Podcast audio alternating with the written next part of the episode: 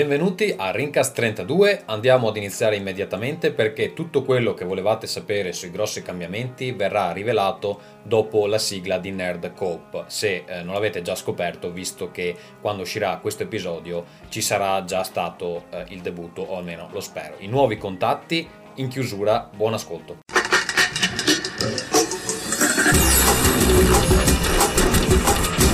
Rincast presenta Nerd Cope.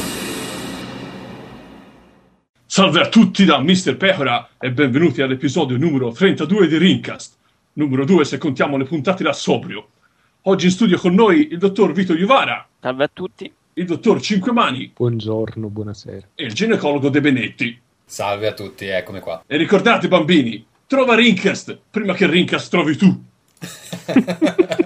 sì, allora io esordirei oggi con un bel ciao amici e benvenuti eh, all'episodio 32 di Rincast. Quello che avete sentito era Mr. Pecora al secolo eh, Paolo eh, Ceccotti, eh, in arte anche cieco. Allora, ci sono grandissime novità oggi. La prima è che questa puntata non ha donato nessuno, quindi vaffanculo voi e, e la, la vo- la vostra... La vostra... Spilorci di merda. Esatto, la vostra spilorceria. Poi con cosa partiamo? Mm, allora, ci sono no- novità incredibili, tipo per esempio eh, Casa Gazzo è diventata una rubrica, ma prima di... con una sigla meravigliosa che sentirete fra poco, ma prima di addentrarci in, um, eh, ne- ne- negli, negli argomenti di oggi, direi che forse è il caso finalmente di parlare di questi grossi cambiamenti che abbiamo accennato diverse volte, soprattutto negli ultimi giorni, insomma se ci avete seguito su Twitter e eh, Facebook. Allora, di cosa si tratta? Parlo io, poi Vito dice due cazzate, eh, così giusto per... eh, Anche perché io non vi ho seguito su Twitter e Facebook. Twitter. Su Twitter. Su, su Twitter.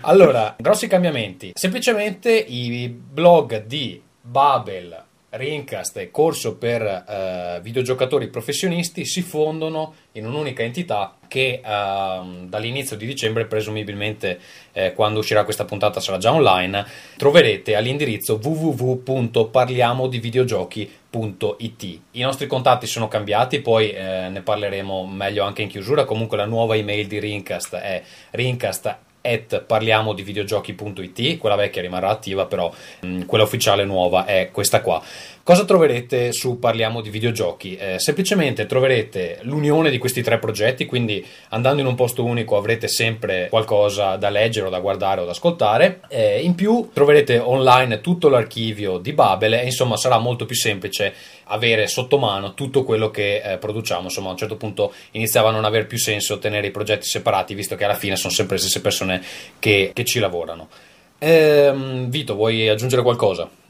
Sì, vorrei spiegare quello che tu hai spiegato malissimo, Mm. fondamentalmente. No, e la cosa importante è soprattutto di Babel che gli articoli verranno pubblicati separatamente eh, sul nuovo blog e che quindi potranno essere letti eh, direttamente sul- su pagina web, ecco. Sì, per esteso. E poi, Vanno eh, pubblicati anche separatamente. Anche separatamente. sì. Esatto, e inoltre eh, contiamo adesso che abbiamo una certa quantità di materiale, insomma, di avere più o meno qualcosa di nuovo ogni giorno. Quindi eh, abbonandovi ai feed RSS eh, o seguendoci su eh, Facebook, parliamo di videogiochi, avrà una pagina Facebook, ehm, sarete aggiornati giorno per giorno sulle novità. Insomma, eh, non ci saranno più periodi di 20 giorni dove non succede niente. Chiaramente mandateci del, del feedback per eh, come vi sembra. Sappiamo che debuttiamo con un sito che può migliorare drasticamente, ci saranno altre novità e forse anche altri progetti che si aggiungeranno nel tempo. Chiaramente a un certo punto dovevamo andare online, anche se abbiamo discusso se ritardare ulteriormente per aggiungere cose, però alla fine insomma l'importante è che sia funzionale e eh, si trovi la roba, poi che possa diventare più bello, eh, questo sicuramente. Io intanto mi ehm, berrei dell'alcol giusto per così scaldarmi le budella. Come tutti ti hanno consigliato di fare dopo la scorsa puntata. È stato, è stato un successo incredibile. Nel frattempo, Siamo diventati il podcast degli alcolizzati per, per colpa esatto, esatto. Nel, fra- nel frattempo lancerei, se voi non avete altro da aggiungere, avete altro da aggiungere? Vorrei dire, eh, in fav- prima di lanciare questa cosa che stai lanciando, che questa nuova sigla è meravigliosa, lo dici tu, non noi. Però ok. Sì, mi dissocio dalla nuova sigla. Sì. Ecco a voi la nuova sigla della nuova rubrica Casa Gazzu. Amore, hai fatto la spesa? Casa Gazzu. Amore, hai lavato i piatti? Casa Gazzu. Amore, stacca con i videogiochi che mi sento sola. Casa Gazzu.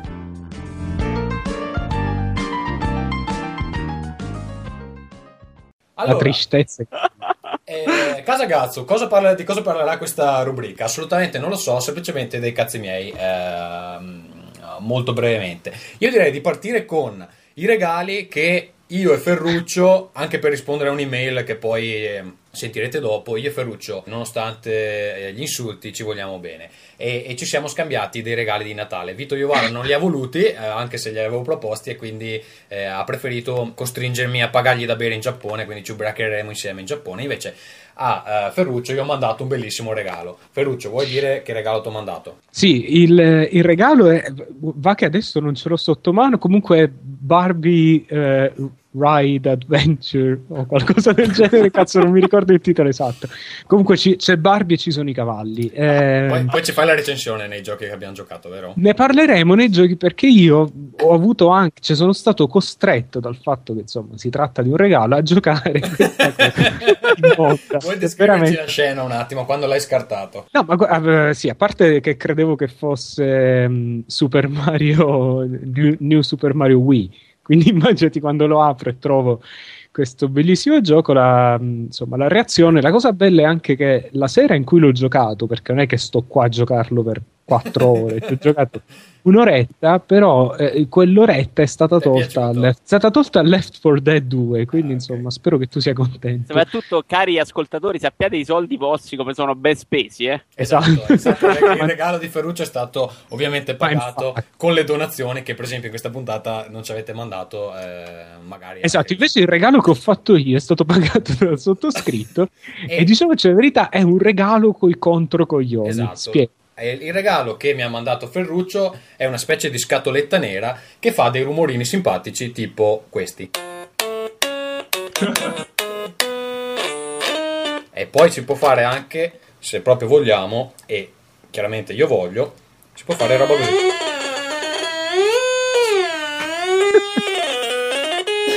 Allora, Quindi allora, spieghiamo, spie- Sì. no, scusa, spieghiamo esattamente cos'è perché come al solito tu non sei capace di fare un cazzo. Questo- Allora, è una questo specie di organo. eh, è un organo elettrico. elettronico portatile. Dai, andrà è bellissimo. Ci puoi suonare le canzoni dei King Crimson, Sì. Puoi fare delle canzoni prog con questa cosa, così la smetti di romperci le palle. Ti ringraziamo tutti, Ferruccio, per questo regalo che ci fa e che ci allieterà nei prossimi mesi. Grazie, grazie, grazie. Bene, allora Sembra eh, un gatto che si sente male. poi, poi mi produrrò in alcune composizioni meravigliose che ho imparato negli ultimi Ah, 5 che- secondi. Comunque, grazie Ferruccio, ho molto apprezzato e appena Grazie. ci vediamo ti, ti bacerò. Di Barbie parleremo dopo. Cos'altro dire di Casagazzo? Vi sconsiglio calorosamente di bere una birra eh, scozzese chiamata eh, Old Engine Oil. È una birra scura, eh, come il nome suggerisce.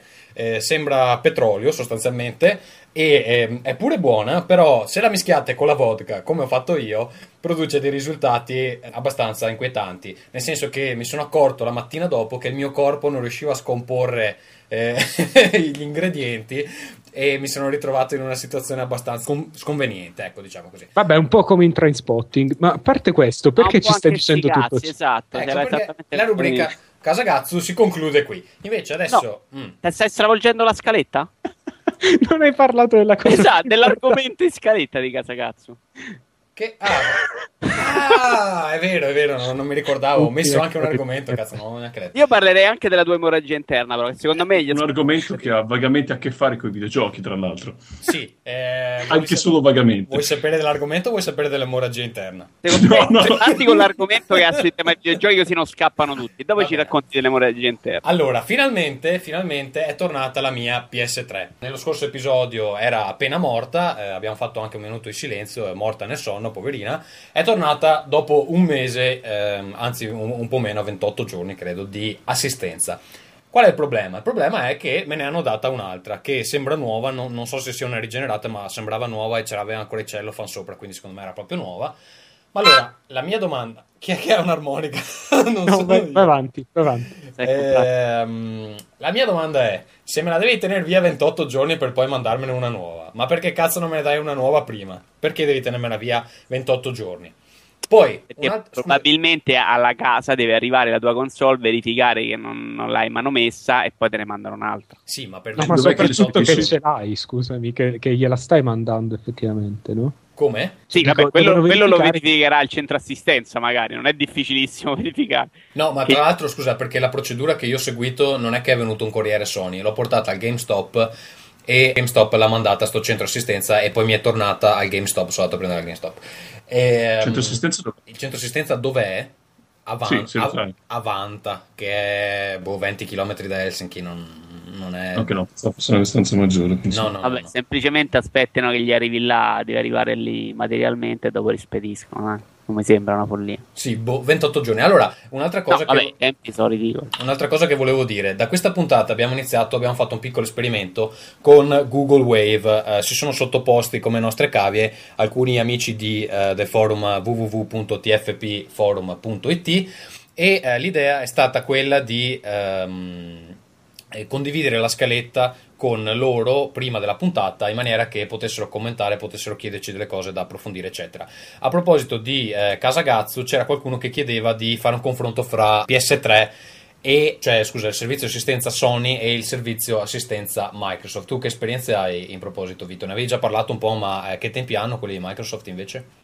Beh, come ho spiegato più volte, essendoci passato nove volte, 9 volte No, su- per l'Xbox?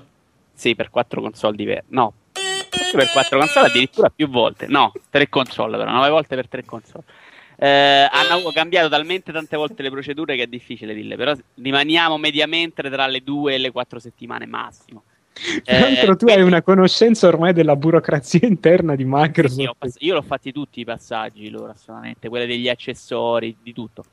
Quello che però dell'assistenza Microsoft, io l'ho difesa, lo sapete, ho sempre detto che finché loro sostituiscono la console non me ne frega niente che hanno problemi. Però se per tre anni tu mi cambi la console eh, tre volte, quattro volte, cinque volte perché hanno tre led rossi e allo scadere dei tre anni tu mi dici che eh, è fuori garanzia e non me la cambi più, tu mi stai truffando. Io su questo non transigo Ma sai cosa? Una cosa che a me è andato, è andato uno scontrino. ehm, allora, io la console quando l'ho presa l'ho pagata 3,49 mi pare. Mi ha dato uno scontrino del valore 2,99 come se io avessi acquistato la console il giorno in cui me l'hanno riconsegnata. Quindi praticamente mi hanno abbonato 5 mesi di eh, Que- po- quello andrebbe fatto. poss- possessione. Della, è come se mi avessero azzerato insomma la, la- Cioè, le, le Infatti- loro riparazioni fatte per tre anni è chiaramente la dimostrazione che non sono stati in grado di ripararmela. Quindi io non ho avuto la loro riparazione. Dopo tre anni io ho dovuto ricomprare una console per loro incapacità. Quindi sono Scusate stato ragazzi, ma non c'era stata, ma non c'era stata questa iniziativa che avrebbero, eh, avrebbero considerato dall'ultima riparazione la garanzia? Non lo so, ti dico, con Sony è andata così, con Microsoft eh, non credo che gli convenga perché sennò se ogni volta mettono tre anni eh, vuol dire che... Eh, ti- ma non era appunto questa la notizia, cioè che avevano fatto No, sta no, loro cosa. avevano aggiunto un anno a- ai due anni normali. Infatti. eh. Cioè, credo Ah. che dopo tre anni, dicevo, Però è chiaramente deve morire. Eh. Rimango- già non sopporto l'idea della rigenerata io, francamente. Ma ti dico, quella che ha mandato a me sembra nuova, quindi se le rigenerate sono così sono indistinguibili. Proprio c'era sto cellophane che devi sollevare, era ancora lucidissima senza eh, stampi di dita, eccetera. Era probabilmente Facciamo parlare un po' il nostro ospite che lo sento silenzioso. Tu, Paolo, che ehm, esperienze hai con le console che si spaccano? Eh, nessuna, perché sono stato fino adesso abbastanza fortunato. Ho una PS3 e una 360 che... E incrociamo tutte le dita, guarda. Sì, mi sto toccando i coglioni, ma adesso in questo momento non mi vedete. No, ma sai cosa? Se ogni tanto le usassi avrebbero qualche occasione di Ah. roba. Ma ascolta, No, quelle, invece? quelle che usi magari non a livello personale, che vedi in giro così, per sbaglio, diciamo, eh, Eh, quelle no, si quelle, spaccano? eh, quelle sì, va bene. Sì, sì, vanno e vengono quelle normalmente, non, eh, non ci facciamo neanche più caso. Scusa. Sinceramente, fra i due regali avrei scelto Barbie, già, ve lo dico subito. Io sono d'accordo. Tra l'altro, io pagherei oro per la PlayStation Blue. Eh. Fai un po' tu, eh, se vuoi regalarmela. Va bene. E andiamo avanti. Eh. Partiamo con gli argomenti eh, veri e propri. Vito, vuoi partire tu così poi non mi accusi di essere... Aspetta che ritrovo la scaletta. Ah, sì, questo è l'argomento che mi sta molto a cuore. Ed è la- mh, diciamo, il nuovo ciclo di ban eh, sempre da Microsoft. Questa puntata sono particolarmente eh, contro Microsoft. Così non sono più un fanboy. Allora, vi spiego un attimino cosa è successo con il nuovo ban. Allora, innanzitutto, invalidamento garanzia. Ci sta. Ban live. Francamente ci sta anche. No, ma scusa, spiega bene cos'è sta, cos'è sta Vabbè, storia. con l'uscita de- di Call of Duty 18 Modern Warfare.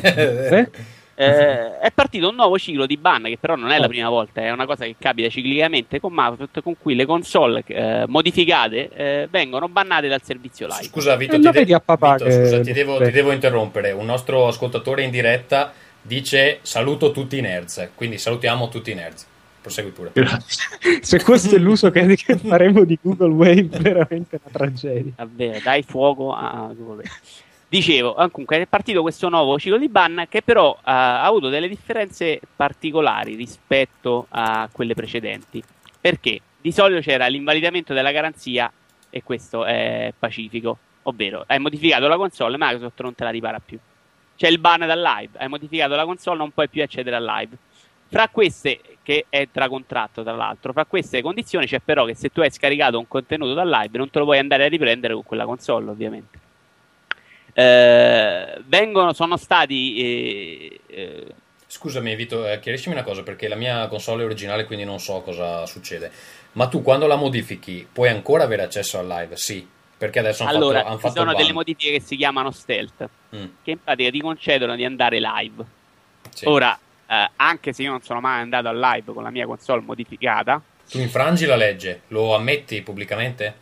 è una console modificata, lo sto dicendo. Va bene. Signori della polizia, salutiamo. Sì, ma io guarda, sono tipo, vengono a casa mia, mi fanno un monumento alla SIAE proprio, quindi non, è, la non si- sono preoccupato. Allora, dicevo, e fammi finire questo minchia di discorso. Ehm, un'altra cosa che hanno fatto, che è un po' la novità, e credo però non sia proprio riferita al ban, non si è capito ovviamente perché nessuno ha dato spiegazioni precise, ed è stato più per punire chi ha giocato il gioco due giorni prima l'uscita, quindi anche chi l'ha comprato legalmente, ed è stato quello di eh, rendere, eh, come dire, eh, modificato il profilo, insomma, rendere inagibile il profilo. Ora adesso la- spiegarlo è difficile.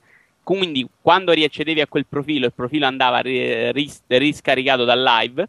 E in quel momento gli achievement di Modern Warfare 2, che erano stati eh, conquistati due giorni prima, venivano completamente riazzerati. Eh, scusa Vito, io mi ricordo di una dichiarazione di Microsoft proprio vicino all'uscita di Modern Warfare 2 che diceva che non avrebbero fatto questo, cioè non avrebbero punito quelli che avevano eh, usato, insomma avevano giocato una versione originale del gioco prima su della... una console. Infatti, non credo che abbia molto senso se la tua console è a posto. Al massimo devono punire il negoziante che te l'ha venduta, non l'utente che l'ha comprata. L'utente eh, alla fine. E in realtà, eh, amici sono andati a protestare con Garage perché l'ha venduto prima. Ovviamente hanno rotto il day one e loro hanno detto che, che- che la responsabilità è loro, ma non ci possono fare niente. Non si è ben capito perché poi in realtà c'è gente che dice.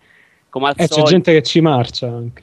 Beh, sì, ovviamente, quindi è difficile da capire, però, perché ovviamente c'è- molti eh, si sono visti azzerare il profilo anche con la copia originale, tipo me, per dire.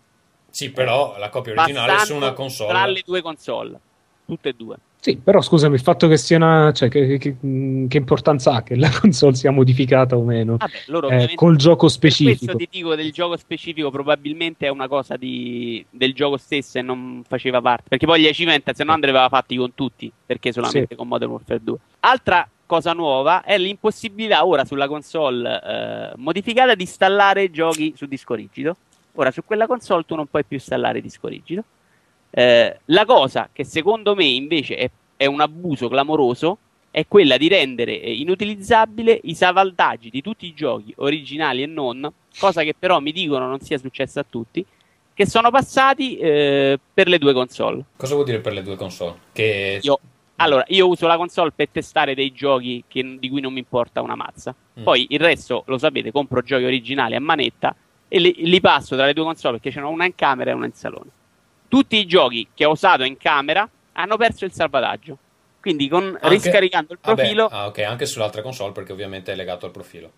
è chi- chiaro, io spostavo il profilo con una memory card. Questo è stato fatto probabilmente perché chi aveva una console modificata giocava il gioco eh, scaricato sulla console modificata non andando live, vinceva gli achievement sul profilo su memory card, dopodiché andava con quel profilo sulla memory card sulla console buona, riscaricava live e il profilo veniva aggiornato con nuovi achievement.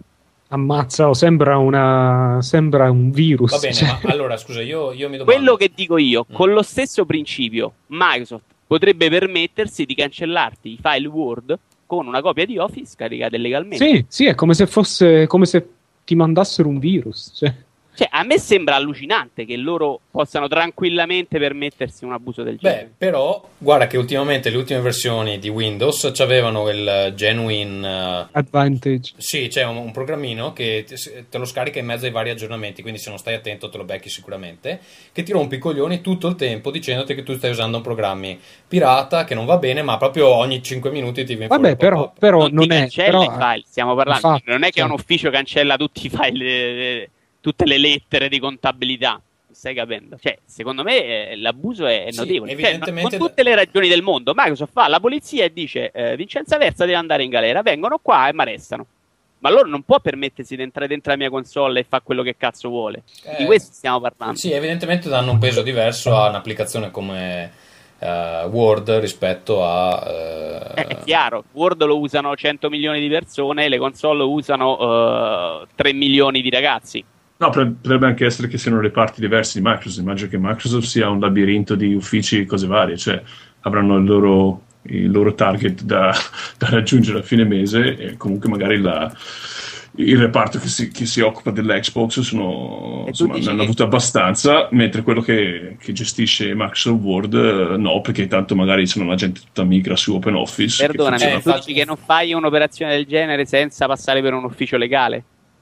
No, no, ma sicuramente avranno armate e armate di, di avvocati lì che si, No, però in, in effetti quello che dice Paolo è vero. Eh, su PC esistono delle alternative gratuite ad Office che funzionano benissimo. OpenOffice è, è quasi... No, ma non credo, scusate ragazzi, non credo che sia questo il punto. Il punto è che quello che tu crei con Word è tuo, non è di Microsoft. Probabilmente dal punto di vista legale un salvataggio non è considerato come un documento che tu stai creando. Quindi loro possono legalmente, siccome tutto quello che è contenuto nella console eh, è loro, possono, su cui tu usufruisci probabilmente di una licenza, ehm, possono revocarti la licenza. Insomma, credo che legalmente Mm. siano è vero, è, vero- è vero perché in Word tu crei del contenuto, in, eh, nei giochi ti limiti a salvare in un punto specifico di una cosa su cui comunque non hai un gran Io controllo. credo che legalmente ci sia un buco, non credo che si- ci sia No, legiferato. non sto dicendo cosa. che sia giusto, però sto No, dicendo dico che che secondo probabilmente me non si è legi- legiferato sulla Ma cosa. figurati, non registrano neanche sui blog che sono in giro Eh. da 15 anni. Quindi, Quindi probabilmente di questa cosa se ne parlerà, anche perché a me sembra poco normale No. e poco genuino. Ho visto che c'è un ufficio texano che ha proposto una class action contro Microsoft, però non so che speranze di vittoria abbiano perché insomma c'è Microsoft. Loro l'hanno promossa addirittura contro il ban. Sì, di no, per ma- sé. Ma il, Cioè, ban- vabbè, Eh, il, scusa. il ban secondo me è proprio palese. Cioè, Cioè, faranno il cazzo che gli pare se, se, se c'è la console No, modificata. ma perché loro dai. hanno detto che eh, è stato scorretto farlo coincidere con Modern Warfare, Warfare 2, però tecnicamente loro possono farlo in qualsiasi momento. No, ma scusami, perché è scorretto? Cioè, io capisco che sia sbagliato fare cose come la cancellazione dei salvataggi o degli achievement, però eh, il, il ban dal- dalle funzionalità online della console alla fine è un loro diritto, cioè dove sta scritto che tu con una console modificata devi accedere ai loro servizi online. cioè. Però quello di bloccarti l'hard disk, per esempio, quello, quello appunto, quella è una, una cosa già più pesante. Perché Non ti comunque- bloccano, ti ti impediscono di, eh, di scaricarti un gioco. ho capito, ma, sì, un- scusa, è come se tu hai un videoregistratore ed improvviso Sì, le sì, videocassette. limiti una funzione. le Cioè. videocassette non registrano più e puoi solo eh, fare play. Sì, ma senso- scusa, una cosa è bloccare una funzionalità interna e un'altra è quella di bloccare l'accesso a un servizio online. Mi sembra C'è da dire anche che c'era possibilità, poche, di usare la console online senza alcuno scopo di fare. eh, di violare leggi, insomma. Io so che quella console voglio comprare software originale, la compro usata e mi dicono è modificata. So che voglio comprare solo software originale, non so a farmi problemi per dire. Magari, Sì. no? Sì, potrebbe essere, però. È ovviamente un caso limite, di cui francamente sono pure a favore del ban, non me ne frega un cazzo. Tra l'altro il ban non va ne- a, a- a- a- a- a dare fastidio ai pirati, e questa poi è la mossa che, che è più stupida. Perché? Perché con tre giochi il pirata si è ripagato, la nuova console con cui va tranquillamente online. Se volevi fare male ai pirati, gli vai a rompere il cazzo a tutti gli achievement che si è guadagnato su quella console. Lì Eh, l'hai quello che stanno facendo. No, l'hanno fatto solo su Modern Warfare 2. Assolutamente gli achievement sono stati toccati. in nessun modo. la scelta di eh, far eh, prendere queste azioni contro i pirati, comunque vari, vari- vari tipi di utenza di Microsoft, farla, con- farla coincidere con l'uscita di Modern Warfare 2 è abbastanza condivisibile, cioè se devi impartire una lezione, tanto vale che coinvolgi più persone possibile, cioè uno può anche non, non apprezzare il gesto di Microsoft, però sì, se devi eh, impartire una lezione esemplare eh, è, giu- cioè, è normale che uno aspetti il momento propizio per... eh, eh, come si dice? Per le colpire. Sì. Eh sì, per colpire il più, il, il più grosso numero di persone. Anche perché, anche perché si E tratta poi di la un cassa di che- risonanza nella notizia farà il resto, il passaparola, ne, ne state- ne stiamo parlando adesso noi nel, nel podcast, per esempio, la- le persone cominciano a parlarne. Quindi c'è mh, quella persona che dice che eh, fare una concomitanza di Mo- Modern Warfare 2 non sia giusto, sì, magari per lui non sarà giusto, ma è abbastanza condivisibile come... Sì, Eh, fra l'altro, visto che si tratta di un gioco che mh, prevalentemente, ha il suo appeal nella parte online, probabilmente eh, non fare una cosa del genere, cioè fare una cosa del genere probabilmente aiuta anche un po' No, le ma, vendite. ah, scusa, a me fa ridere un po' che non, non è giusto farlo coincidere con Modern Warfare, quando sarebbe giusto farlo coincidere, perché immagino che non ci sia un momento in cui può, può andare Quando bene. non esce niente che la gente Eh. vuole giocare. Bene. c'era una cosa che ha detto Vincenzo che mi interessava un secondo perché eh, mi, mi stupisce, non ne sapevo, non era una conoscenza. Quindi i, Ma i pirati... giocando a ping pong? Scusatemi. Ah, io pensavo, pensavo fossi tu. No. Ok, No, potrebbe essere la mia sedia, non so. No, ero non io. è più- No, non ero io. Ero io. Eh, Vincenzo diceva appunto che i pirati si interessano di achievements. Questa per me è novità, non lo sapevo. Beh, qualsiasi giocatore di 360 si interessa agli achievement. E No. se... Va, dai, mediamente sì, figurati. Ma Se- Mi interessava questo, Ah, questo sì. aspetto. Se, se il pirata è quello che sta lì con la memory card a spostarsi da una console all'altra e dai preparati i salvataggi per impedirgli questa cosa, ovviamente se gli, se gli annulli sai, gli achievement gli hai rovinato due anni, tre anni di vita. Qui ah, gli hai fatto sprecare completamente tre anni di vita. eh. Ma è vero, però non tutti i pirati sono anche hardcore gamer, eh, quindi magari ad alcuni non. Ovvio che non li hai presi tutti, ne hai presi tanti, fidati. Sì, sì, no, beh, può essere. Ma bene. anche bannando il profilo per dire, bannando il profilo hai colpito il pirata. Vabbè, andiamo anche un po' avanti. Ehm, sì, cosa vuoi dire due parole conclusive su questo argomento, Vito? Poi chiudiamo perché siamo già. No, che avrei chiuso. Ok, abbiamo chiuso. Va bene, 28 minuti solo sui primi due argomenti. Allora, eh, mentre Ferruccio si assenta per mangiare della torta amorevolmente preparata eh, dalla sua ragazza, eh, noi eh, ci addentriamo in un argomento che su Wave ha ricevuto alcune reply, diciamo, per fare i fighi tecnologici, e l'argomento in questione è questo mi è stato ispirato da, da un episodio di eh, Rebel FM che ho sentito ultimamente, discutevano sul fatto se eh, quando uno recensisce un sequel dovrebbe considerare il gioco come il seguito di qualcosa o come un gioco a sé stante, indipendentemente da quello che è venuto prima. Eh, tu Paolo, che opinione hai? Uh, secondo me, mm, se uno prende la recensione nel senso più mm, normale del termine, quindi è una- un testo che comunque deve informare il possibile acquirente, dipende- la recensione dipende, il taglio della recensione dipenderà da, che rivista è rivo- a, quale rivista è rivolta la recensione, cioè dipende un po' dal portale, dalla rivista. Se il recensore scrive per eh, per una rivista di non gamers come Maxima o quello che sia, eh, ovvio che al lettore medio della, della rivista non importi nulla del, del, um, del prequel, del, del ciò che viene da prima, vuole sapere se questo gioco è, è buono o meno. Mentre ovviamente se mi leggo Edge, mi aspetto che un giornalista del calibro di un collaboratore di Edge mi esponga se, questo, se il, pro- il nuovo Pro Evolution Soccer è, eh, vale o meno l'acquisto. con- rispetto all'episodio precedente. Eh, cioè, la recensione, per quanto mi riguarda, deve eh, st- sottostare alla, alla- alla clientela, alla- al bacino di utenza. del- Quello che che ti chiede tu, come, come quando recensisci Eh, tu, come Eh, agisci. dipende, se, se io dovessi recensire qualcosa, dipende da, da che portale o sito ospiterà la mia recensione.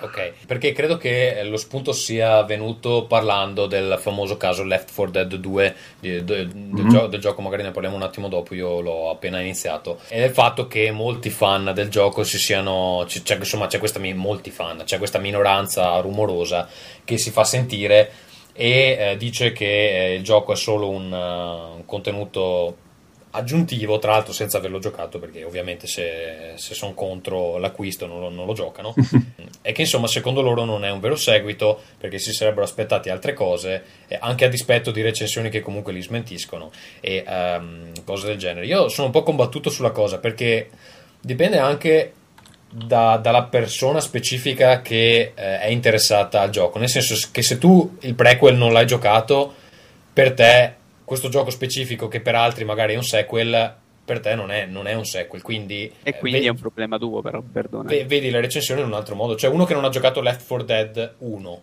cosa gli può fregare del fatto che sì ci sono delle cose che assomigliano al, al primo nel 2, però, però Beh, tecnicamente beh. è un seguito.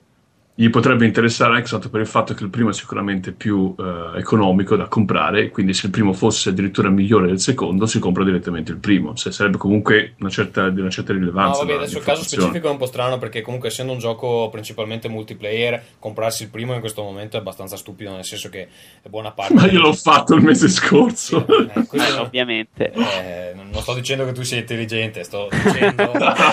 Stavo dicendo la stessa identica cosa. No, è che probabilmente una grossa fetta dell'utenza, fra cui anche i tuoi amici, molto probabilmente, si saranno spostati su Left 4 Dead 2. Quindi se tu ti compri il primo sai a quello a cui vai incontro. È quello che, è- è successo a me. Io il primo non l'ho preso quando è uscito, l'ho preso qualche mese dopo e ho avuto una certa difficoltà ad organizzare partite online. Mi sono divertito lo stesso, però adesso il 2 ho pensato che fosse più in- intelligente comprarlo subito quando c'erano tutti, quando è più facile organizzare. Dopo diventa un po', un po' problematico. Vito, te invece?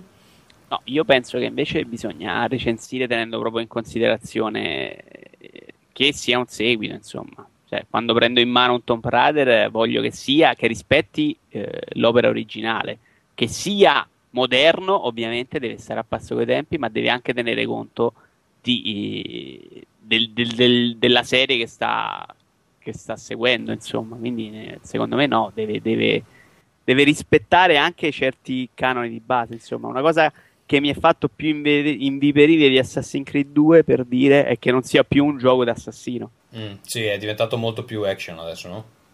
Sì, Vabbè, poi ne parliamo forse per meglio. fare i fighi molto più parkour. Ok, Eh, invece eh, due lettori, due mh, cavie del nostro esperimento dicono, Matteo dice, a parer mio la situazione è talmente diversificata da non poter generalizzare, fra aggiornamenti, come fa l'esempio degli sportivi, seguiti veri che eh, modificano o aggiungono quanto già visto con vere novità e seguiti fuffa non se ne esce, il gioco andrebbe giudicato per quello che propone, quindi indipendentemente dal, seg- dal- dal prequel, ma il confronto diretto con eh, il prequel è utile per far capire se sono soldi ben spesi. Eh, io continuo a pensare che eh, se non avessi giocato Gears of War 1, il 2 mi sarebbe piaciuto ancora di più, quindi non, eh, non so bene. Invece al 9001 fa un discorso lunghissimo, comunque per tagliare dice alla fine il problema di solito è il punteggio che nel caso di Rincast non è, non è un problema. Per cui per me può- uno può liberamente lanciarsi in lode sperticate per giochi come Modern Warfare 2 che sono felicissimo di possedere, purché si faccia notare che non vale la pena riacquistarlo se già si possiede il prequel o non si è interessati a un Call of Duty 4 con mappe nuove. Allora, credo che si dica prequel. Comunque, a parte questo, non sono Sì, mi ero assolutamente promesso di non fare. È No, tornato. mi ero promesso di non fare il cacagazzi come l'ultima volta. Quindi sto No, lo so, infatti stavo, facendo, stavo prendendo io. le- Ma se puoi allontanarti per fare qualcosa, sì. eh, puoi andare Sì, a comprare. Com'era, com'era la torta? Buonissima, buonissima. Era una torta al hallon, che è quel frutto che si trova all'Ikea. Non ho idea di che cazzo Dentro eh, nei divani.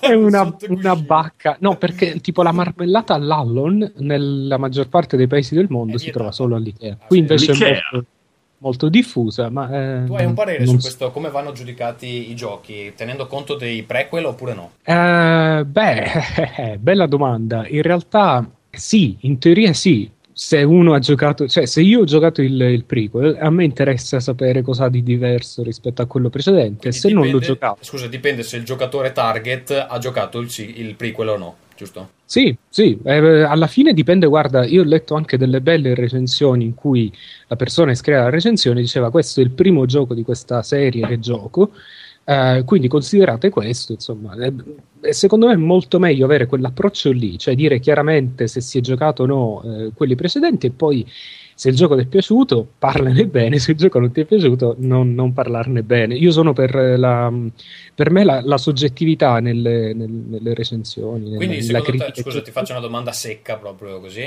Ehm, Left 4 Dead 2 andrebbe dato un punto in meno se hai giocato al prequel, giusto? No, il punto è che io non, eh, non condivido questo- questa logica del, del punto. Dipende, cioè dipende se l'hai giocato e credi che sia. ehm, Che ne vuoi ancora oppure no? Sì, cioè di- dipende da chi scrive. Se, se io, io mi sentirei, io non ho giocato al, al primo, mi sentirei eh, ridicolo a fare un discorso del tipo eh, non sono cambiate tantissime cose rispetto al precedente perché non ci ho giocato, quindi che cazzo ne so. Io lo giudico per quello che è, per quello che sto giocando in questo momento. Eh, tutto qui, credo che sia un atteggiamento alla fine più onesto e più interessante anche. Cioè, a me non me ne frega niente dell'oggettività, non me ne frega niente se un gioco è da 7 o da 8. Cioè, dimmi cosa ne pensi e vediamo se è interessante quello che scrivi. Tutto qui. Va bene, direi di passare No, alla- scusate, ragazzi, ho fatto una figura di merda prima perché vedo adesso che Casa l'Allon. Ferruccio. Sì, l'Allon. Casa. Ferruccio. Oh, Gesù. Ma cos'è? Eh,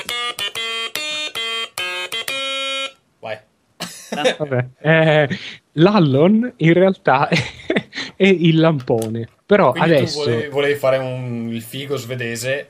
No, perché non avevo idea che fosse il lampone. Perché vi devo dire la verità: io i frutti di bosco, non, eh, Non cioè, io sono siciliano. Io, io sono siciliano, non ne, non ne so un cazzo. Io so riconoscere le arance. Non sto là i mirtilli, i pio- le lamponi. piovre da mangiare crude. No, ma per- esatto, per me sono cose che si trovano nel- nello yogurt, tutto qua. Quindi Ok. and- andiamo avanti. Ok, vorrei continuare questo tea interessantissimo eh, parlando degli yogurt al gusto di fragola che secondo me non sanno da fragola, però eh, Non andrei sanno da fragola, Da come fragola, Leonardo come- da Vinci. come dicono i veneti, eh, non sanno di fragola. Vito, invece tu avevi qualcosa da dire contro il malefico Stringer, giusto? non l'ho scritta io. Ah, l'hai scritta tu, incredibile, bravo Ferruccio, ha fatto qualcosa. È la prima news che scrive lui. Vaffanculo, io contribuisco in modo stealth, ok? Ok. Allora, ehm, quindi il malefico Stringer, direttore megagalattico di Sony, credo che sia il direttore proprio di Sony Sony, Direttore di Sony? Sony, c'è proprio scritto sulla sua cioè proprio della- di tutta la mega corporation, tipo... Vabbè, Controlliamo Ha nel detto- frattempo, sì. Ha detto che punta, chiama che Ha- credo Howard, sia pure... Sì, credo che sia anche Sir, Sir Howard Stringer, perché è un inglese a capo di una multinazionale giapponese, incredibile sta cosa. Comunque, eh, ha detto che punta a un 2011 in cui la sezione videogiochi di Sony porti profitti. Cosa ha in mente? Forse che il PSN diventerà a pagamento? Dramma. Sì, è il pres- Eh. presidente e Chief Operative eh, Officer ehm, eh, di Sony Corporation. World. Cioè, fammi capire però, la news è stata presentata esattamente come l'hai scritta tu. Cioè, punta No, al 2020 no, no, no. in cui la sezione videogiochi di Sony porti profitti. A Cioè, dire- questo può voler dire miliardi di cose, tipo vendiamo No. videogiochi e vendiamo console. No, ci, sono, ci sono vari bullet points nel, nel- c'è anche il link lì nel, nel documento che abbiamo in comune. Ci sono vari bullet points su come questo signor Stringer eh, ha intenzione di far avverare tutto ciò e un bullet point, tra l'altro credo che sia quello più in basso di tutti, tipo qu- quasi si scusa di essere lì, eh, appunto reca la dicitura, ora non mi ricordo le esatte parole. No, no, allora, eh, io ce l'ho davanti l'immagine. Ah, eh, perfetto. quindi praticamente l'altro, la, parlare di bullet point è legale in Italia? Credo che non ci sia un equivalente italiano. È... I punti della, de- del- Per argomenti, no, no, per dis- è una diapositiva per argomenti un, po- è un PowerPoint di solito. Pa- pa- pa- No, PowerPoint inglese. È un punto potere. eh, no, allora, eh, praticamente cos'è il fatto che c'è stata questa mh, conferenza, insomma, davanti agli azionisti, ehm, in cui Sony ha spiegato qual è la strategia per portare il marchio PlayStation a essere eh, profittevole nel, nel 2011, che vuol dire in realtà durante il 2010. Un nostro, un nostro lettore, ascoltatore ci ehm, dice 2013. Vabbè, l'articolo dice 2000 2011, quindi io... Noi crediamo ad Edge, va bene. Sì, Ehm, e quindi fra le altre cose ci sono cose per esempio come, ehm, che questo secondo me è passato inosservato però è interessante, che rilasceranno dei kit di sviluppo a eh, aziende, che non, eh, aziende di software che non hanno a che fare con i giochi, quindi eh, che so, mh, potrebbero rilasciare un kit di sviluppo a Spotify o eh, non so, qualche altro servizio in streaming di musica o, o film e loro di per sé da soli fanno il, il software Io oppure spero, so, io spero che le, metti- le mettano negli ospedali per curare il cancro alla gente, cioè tutti... sei veramente un genio. Cazzo, stavo dicendo una cosa interessante. Quindi mettiamo che invece di fare Sony stessa eh, il supporto di Facebook, eh, Facebook di per sé si prende il kit sviluppo, mette due programmatori de merda a programmare e, e fa- fanno loro l'applicazione che poi possono magari vendere tramite il PlayStation Store. Comunque, andando al punto, questa cosa che c'è scritta è New Revenue Stream from Subscription. Quindi vuol dire nuovo ehm, Paolo, aiutami. Revenue Eh, stream. eh, b- flusso di... No, no, no, Entra- sì, flusso mi piace, flusso concordo. Flusso di Revenue- entrate. Flu- flu- flusso Sì, di entrate. Esatto, esatto, di Sì. entrate dalla, di- letteralmente vuol dire dal- dall'abbonamento. Però Faccio una precisazione e mi scuso con Vincenzo per non essermi argomentato eh, prima, di, prima della puntata, che so che lui ci tiene. Eh, però ci altre, c'erano altre notizie a seguito di questa qui, eh, o su Kotaku o su VG247, un sito inglese, eh, che è una specie di Kotaku in inglese. Eh, e c'erano delle altre affermazioni mh, ufficiali di Sony, magari non di Stringer stesso, ma di qualcun altro, sempre di Sony, eh, in cui cercavano un attimo di rassicurare un attimo eh, l'utenza là fuori, che era già appunto in armi contro, contro Sony perché non vogliono pagare eh, per il PlayStation Network, che specificavano, e eh, io qui ci, no, ci vanno un po' con le pinze, però mi sembra di ricordare che ci fosse scritto esattamente questo qui, eh, specificavano che il, il gioco online non sarà intaccato da questa subscription, ma stavano probabilmente pensando a ehm, Sì, appunto eh, degli abbonamenti per servizi aggiuntivi. È realistico pensarlo perché eh, non adesso non so che base installata abbia PS3 al momento. ehm, Ferruccio, sei aggiornato? No, non me ne frega un cazzo di quanto Comunque, vabbè, ultimamente ne ha vendute parecchio, quindi eh, diversi milioni. Insomma, non è pensabile che d'improvviso eh, Sony decida di togliere eh, i diritti acquisiti, per così dire, a milioni di, di utenti. No, Eh, ma ci sarebbe una rivolta, cioè la gente non... Sì, cioè già, già c'è una fetta di utenza multiconsole che comunque eh, se tu hai due console normalmente i giochi multiplayer li, li compri su 360, soprattutto in America, perché è più facile avere amici su 360 per qualche motivo, sarà perché c'è eh, la cuffia eh, inclusa o altri motivi. Comunque mi sembra che abbastanza... tu consideri come un grande vantaggio, ma per quanto mi riguarda è uno degli Guarda, svantaggi. eh, Ferruccio, secondo Ah, me... balla finita. No, no, no, no, no, sto scherzando in realtà. Il- punto è che evidente. per come lo dici tu, no, no, no, per come lo dici tu, scusami, eh, magari non in questa occasione, ma in altre occasioni, l'hai detto come se eh, fosse un punto positivo quando giochi con sconosciuti. Ora, quando giochi con gli amici, s- sono perfettamente d'accordo, ma non capisco perché ti lamenti quando le persone, quando entri in una partita online con degli sconosciuti e la gente non parla al microfono. Cioè, ma grazie a Dio, ma, ma- ma per fortuna, ma è Vabbè. così pure su Steam. Vabbè, ma al di, là di, al di là di quello, comunque eh, mi sono trovato anche eh, con amici comuni a, a non poter giocare perché, per esempio, Little Big Planet senza una cuffia eh, è difficile coordinarsi, fare delle No, cose concordo, interessanti. però insomma, boh, io Comunque, vabbè. tutti quelli, tutti amici che ho ce l'hanno, Quello che- però vabbè, Quello che Eh. volevo dire, quello che volevo dire è che adesso non me lo ricordo più, eh, Ferruccio, stavi dicendo di- che siccome, tu- siccome gli utenti multipiattaforma tengono, tendono a scegliere i giochi No, dico che appunto mi sembra realistico pensare che questi abbonamenti di cui si parla saranno roba tipo abbonamento a Netflix, abbonamento, per esempio, leggevo oggi che No, Microsoft Netflix è gratuito, fra l'altro, eh, è già gratuito. su PS3, sì. Sì, ok. Vabbè, Sì, sì, sì. altri tipi di abbonamenti, ci sarà il canale porno, che ne so. L'hanno fatto in Giappone, eh, lo faranno anche in, in America. Leggevo oggi che Microsoft eh, sta brevettando anche lei una specie di aiuto in game per i giocatori incapaci. Sostanzialmente Ah, ti daranno dei, dei video, del- dei consigli audio, della roba del genere. che culo. È, Io ho è- visto- è rag- scusa, no, fammi finire. È ragionevole Eh. pensare che servizi del genere saranno a pagamento sia su live sia su PSN. Non credo che andranno a tagliare il gioco, non gli conviene. Non, eh, si troverebbero molta meno gente che gioca online, molto meno eh, passaparola, non ha proprio senso.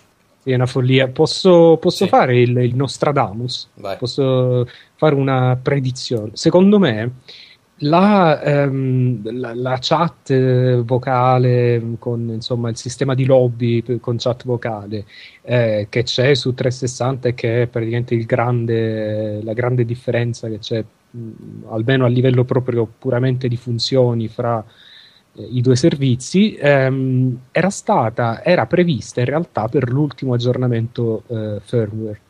Quindi stavo pensando può essere che questa funzione stiano tenendo questa funzione in caldo in maniera che ehm, venga, venga proposta come eh, funzione a pagamento magari ti danno questo più l'accesso adesso a beta e demo in esclusiva e, e fanno questa specie di abbonamento Però non so gold. perché è una funzione abbastanza base per migliorare il servizio, cioè non è una roba No, lo so, però realisticamente che altra grande cosa possono proporti per farti spendere un, Secondo me è porno. una, cifra, una cifra mensile? Vito? No, e fra Il l'altro porno sarebbe assolutamente geniale, l'altro avrebbero già vinto sette generazioni di console porno. Ma scusa, ma lo sai che in Giappone vendono il Blu-ray per, ehm, è un Blu-ray, tu lo metti nella console e ti dà accesso a un non so perché ve lo Ah, vendono sì, in sì, è Blu-ray, vero, è vero. credo per verificare l'età. Eh, ti danno accesso a un canale porno e credo che abbia avuto un successo strepitoso. È che in Europa è un po', un po' anche perché è difficile. gratuito, eh. Sì, è un po', cioè tu paghi solo il, il Blu-ray, credo. No, non lo paghi, il, il Blu-ray lo richiedi e te lo mandano. Sì. Credo Eh, che sia così, da quello che mi sì, ricordo è così. No, comunque Porno che, gratis non ne ho mai visto. no, è che in Europa Eh, io tanto, io tanto. È che in Europa è, Eh, è abbastanza impresentabile, cioè mh, come ti proponi una console che, che offre un servizio del genere, è difficile. E- Ma scusate, posso, posso- mi è venuta in mente una cosa, quello che dicevi tu prima delle guide e queste cose qua, ma lo sapete che ho visto sul PSN americano, ho visto che c'era una guida eh, che non ho ben capito cosa fosse, credo che fosse- fossero dei filmati o, comu- o un lungo filmato, ad ogni modo era una guida di quella casa editrice che fa le guide, i libroni, no? Pri- Prime guide. Sì, una cosa del genere. eh, Brady era- Games, insomma, sono queste le due americane più, più grandi. Esatto, ed era in vendita su PSN. Non mi sono mai informato. Sono anche effett- su live in realtà l'ho visto. E cosa sono? Eh, non lo so. Ecco. sono, sono tipo delle guide No, ma credo- digitalizzate. O sono solo sì, video? No, non credo siano video. Va bene, non lo sappiamo, quindi di che cazzo stiamo Ma io le parlando? compro cartacee, quindi... no. Tanto oggi No, ne è arrivata una fantastica Di cosa? di Di Call of Duty Ah, Call of Duty 4? Eh, No. 5, scusa. del Sei, 18. Anzi, 18. con delle, delle mappe in materiale meraviglioso. proprio. Carne umana. Come si chiama l'edizione? La Prestige Edition ho comprato. Eh, ti No, pare. ovviamente Ma, di- scusa, l'hai l'hai comprato il, il visore termo... No, assolutamente di no. Sono nel mio anno di rifiuto delle limited edition. Come mai? Eh, hai scelto l'anno sbagliato, però. Eh. Quasi tutte. No, eh, mi fa schifo quest'anno il visore Hai notturno. comprato la cazzo di motosega? La motosega è bella, è bella anche quest'anno. Eh, proprio non passa mai di moda. Eh, quel, Classico. quel visore notturno l'ho trovato di cattivo gusto. Ma come? Ma Ho sei- ancora 25 action figure di Ge- Gears of War per dire. È proprio l'universo di Gears of War che amo. Però mi è arrivata quella di New Super Mario che è il dindarolo in acciaio, di metallo. Ah, fantastica quella. Quanto ti è costata? Ma po- poco più del gioco normale. Ma eh, vogliamo parlare de- della copertina di Mass Effect 2 che è talmente brutta che tutti compreranno la, la Io l'ho già ordinata la limite. Di quello ho ordinato la limite. Sì, Eh, mi sa lo faccio, farò anch'io perché non posso sopportare una copertina così brutta. Cioè, se lo compro originale, voglio che almeno. Scusa, sia ma descrivila, io non l'ho vista. No, andiamo avanti. Che descrivi? Damo descriviamo le copertine. Su. Ah, per, audio è difficile. Vabbè, comunque. No, anzi, O Gesù lei- l'ho vista. O Va- Gesù. l'ho- Va bene. No. ehm, prossimo argomento. Ehm, prossimo argomento. Vito?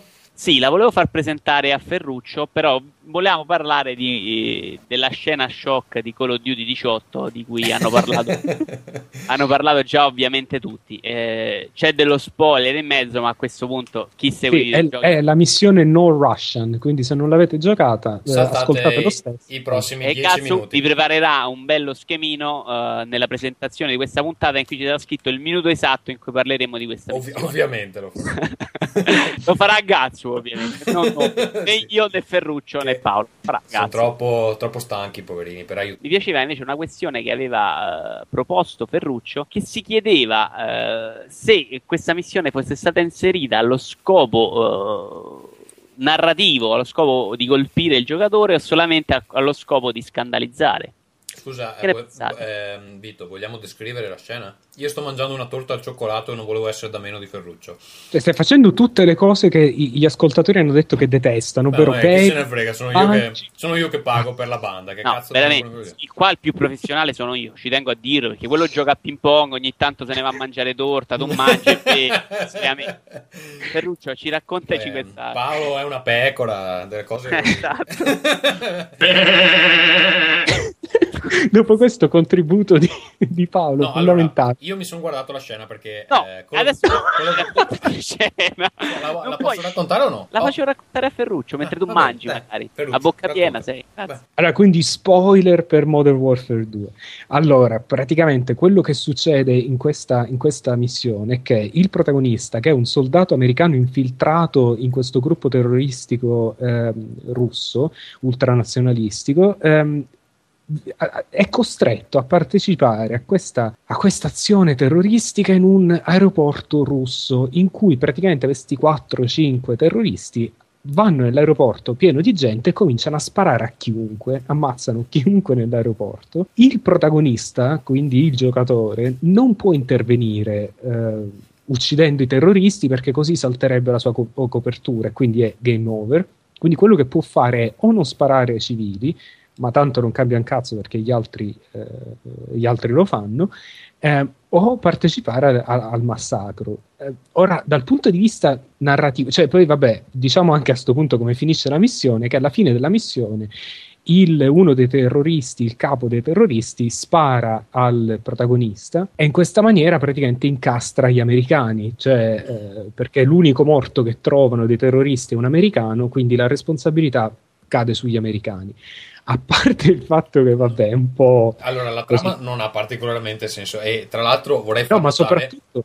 Scusa che se che poi mi pare di aver capito, io il gioco non ce l'ho perché ho, ho alcune divergenze di, vi- di visione, ne, ne parlo nel- in un articolo che comparirà su Babel 19. Ma Ah, anche- ehm, sì, ehm, no, il problema è che cioè, mi pare di capire che lo scopo del gioco è ammazzare il leader che c'è in questa Sì, missione. sì, Quindi esatto. che cazzo di senso ha far tutta sta, sta pantomima? ehm, No, ma anche perché, scusami, se, se, eh, lo sterminio insomma, di centinaia di persone in un aeroporto non è la cosa peggiore che possa succedere, perché a quel punto perché non far intervenire questo infiltrato? Cioè perché continuare a tenere la copertura? Non, non si capisce. per quanto riguarda la- l'aspetto narrativo del gioco, stando alla stessa Infinity Board, ehm, quello che stavano cercando di fare ufficialmente, detto a loro, era quello di far odiare questo personaggio russo al giocatore il più possibile. Così si sarebbe sentito invogliato di andare avanti nel gioco. Non ho giocato il gioco, metto le mani avanti.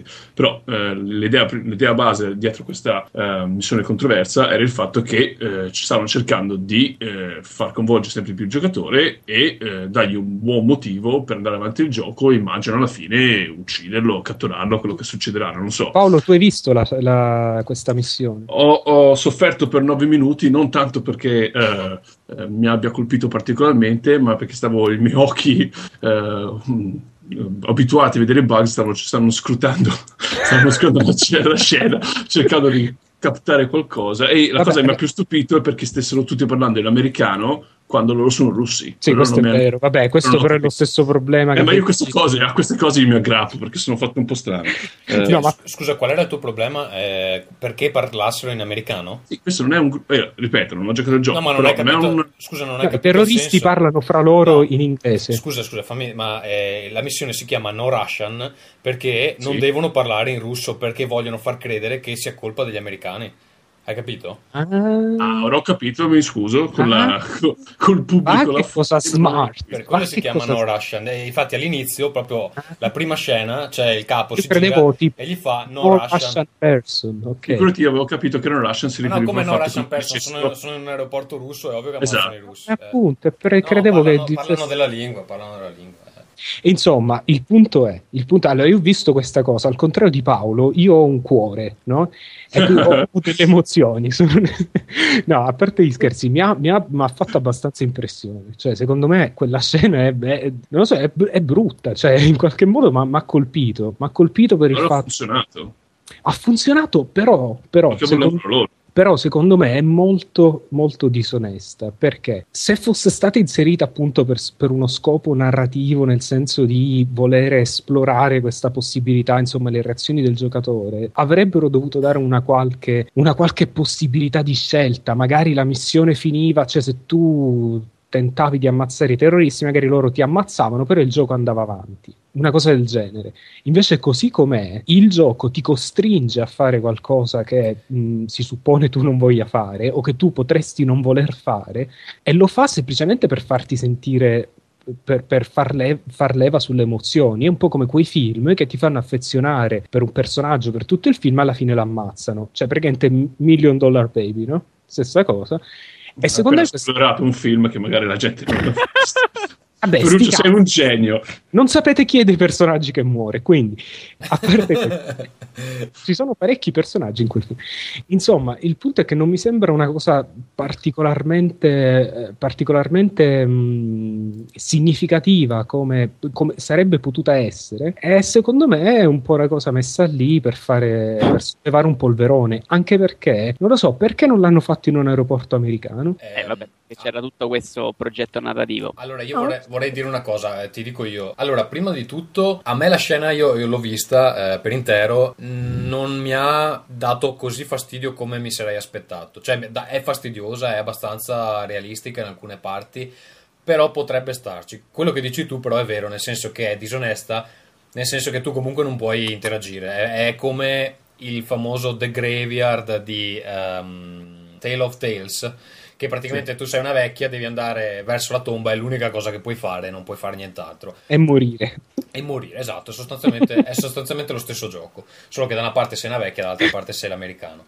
E perché l'ha messo in un aeroporto russo? Evidentemente, anche nel primo i russi erano i cattivi, eh, Infinity Wars deve avere qualcosa con i russi, tanto che i russi si sono incazzati, perché è notizia di qualche giorno fa, che i russi si sono incazzati per questa scena e hanno ritirato, fatto ritirare il gioco per eh, console, quindi per 360 e PS3 il gioco non è più disponibile, per PC li hanno costretti a rilasciare una patch che non so esattamente cosa faccia, ma presumo faccia saltare interamente eh, questa prima eh, scena, quindi il resto del gioco comunque dove i russi sono sempre cattivi si può ancora giocare. Mi stupisco... Hanno perso quattro, co- quattro copie visto che i giochi per console in Russia non vendono un cazzo. Mm, sarà, però mi stupisco anche dell'apertura mentale dei russi perché se io fossi Putin avrei già raso al suolo eh, gli studi di Infinity World con eh, degli agenti della Spetsnaz. Eh, cioè, sono anche perché con i problemi col terrorismo che c'hanno... Oh, aspetta, no, un attimo. Con i problemi che c'hanno in generale in Russia, non voglio dire col terrorismo perché non mi piace eh, l'atteggiamento del governo russo, comunque i problemi che c'hanno in Russia, effettivamente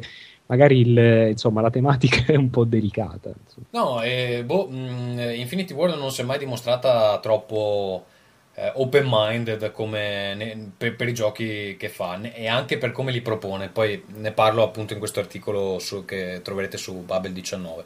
Non lo so, secondo me non era un'idea completamente sbagliata, è sbagliata nel, nel modo in cui l'hanno proposta se avessero lasciato, se effettivamente ti avessero dato possibilità di scegliere di fare qualcosa, allora avrebbe avuto un po' più uh, di rilevanza. Così è proprio giusto per fare un po' di. Il problema, sì, il problema secondo me è alla base, cioè questa cosa è come se è proprio un utilizzo sbagliato del mezzo, perché è vero che il videogioco è più coinvolgente a prescindere da quello che fai rispetto eh, a parità di tutto il resto, diciamo a parità di, di grafica o di eh, qualità della narrazione, se fai qualcosa in cui interagisci, il coinvolgimento sarà più alto rispetto a una cosa che semplicemente vedi. Sto dicendo naturalmente a parità di tutto il resto. Però eh, non basta, non basta, cioè se tu fai vedere una scena del genere devi dare in qualche modo un, una possibilità di vera di interazione perché così com'è è come se è, co, cos'è il destino che deve andare così? Cioè che...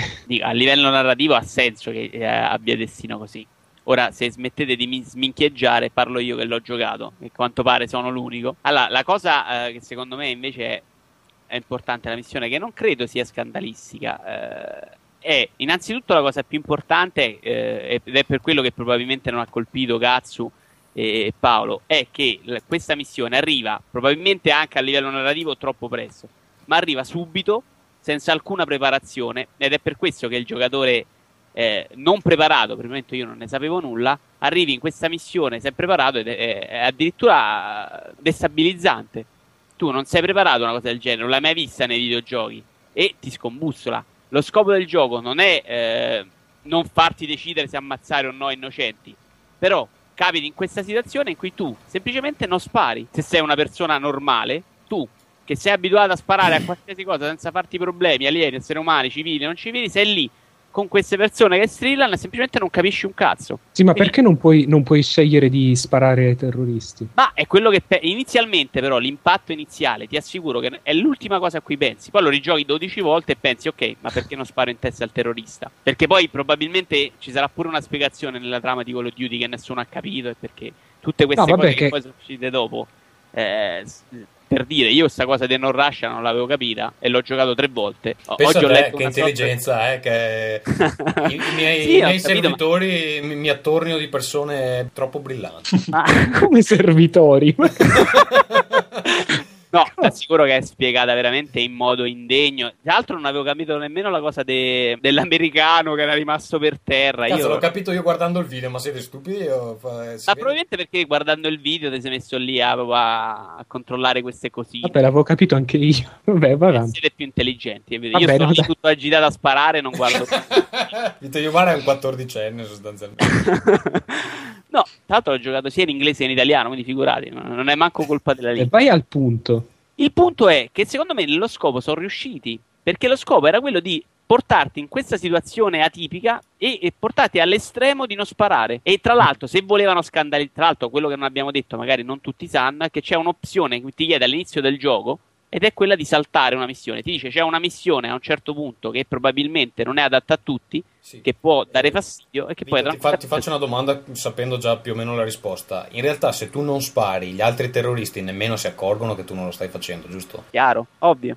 Eh, perché cioè, secondo me sarebbe stato giusto che nel momento in cui tu decidi di non sparare, gli altri si girano e ti, e ti dicono che cazzo stai facendo, perché non spari? E lì, ehm, se eh, diciamo eh, tentenni ancora un po', ti ammazzano direttamente senza nemmeno finire la Ma scena. in quel comunque- modo ti costringeva a sparare, però. Secondo me lì sarebbe stato l'errore. Perché in quel modo lo rigira e tu per proseguire devi sparare per forza al civile. No, Invece tu sei anche- lì, loro, anche loro camminano avanti, tu sei leggermente indietro, non spari, non possono nemmeno accorgersi. Se proprio È gli probabile che la missione sia cambiata nel tempo comunque, come qualsiasi gioco là fuori che Ma ancora in deve realtà uscire. all'inizio credo che non doveva essere nemmeno un infiltrato. Credo non funzioni, non funziona la storia dell'infiltrato perché arriva subito, perché non c'hai questa sensazione di essere lì per salvare il mondo, non è preparata, non c'è nessun pathos. Quindi è, è il gioco proprio che è costruito proprio senza una trama e senza un- una spiegazione. Scusa Vito, a parte l'efficacia, secondo, dal punto di vista etico, cioè mh, proprio mh, riguardo quello che, che dicevo prima, non ti sembra un po' una cosa un po' facile, un po' un colpo basso? Non lo so. ehm,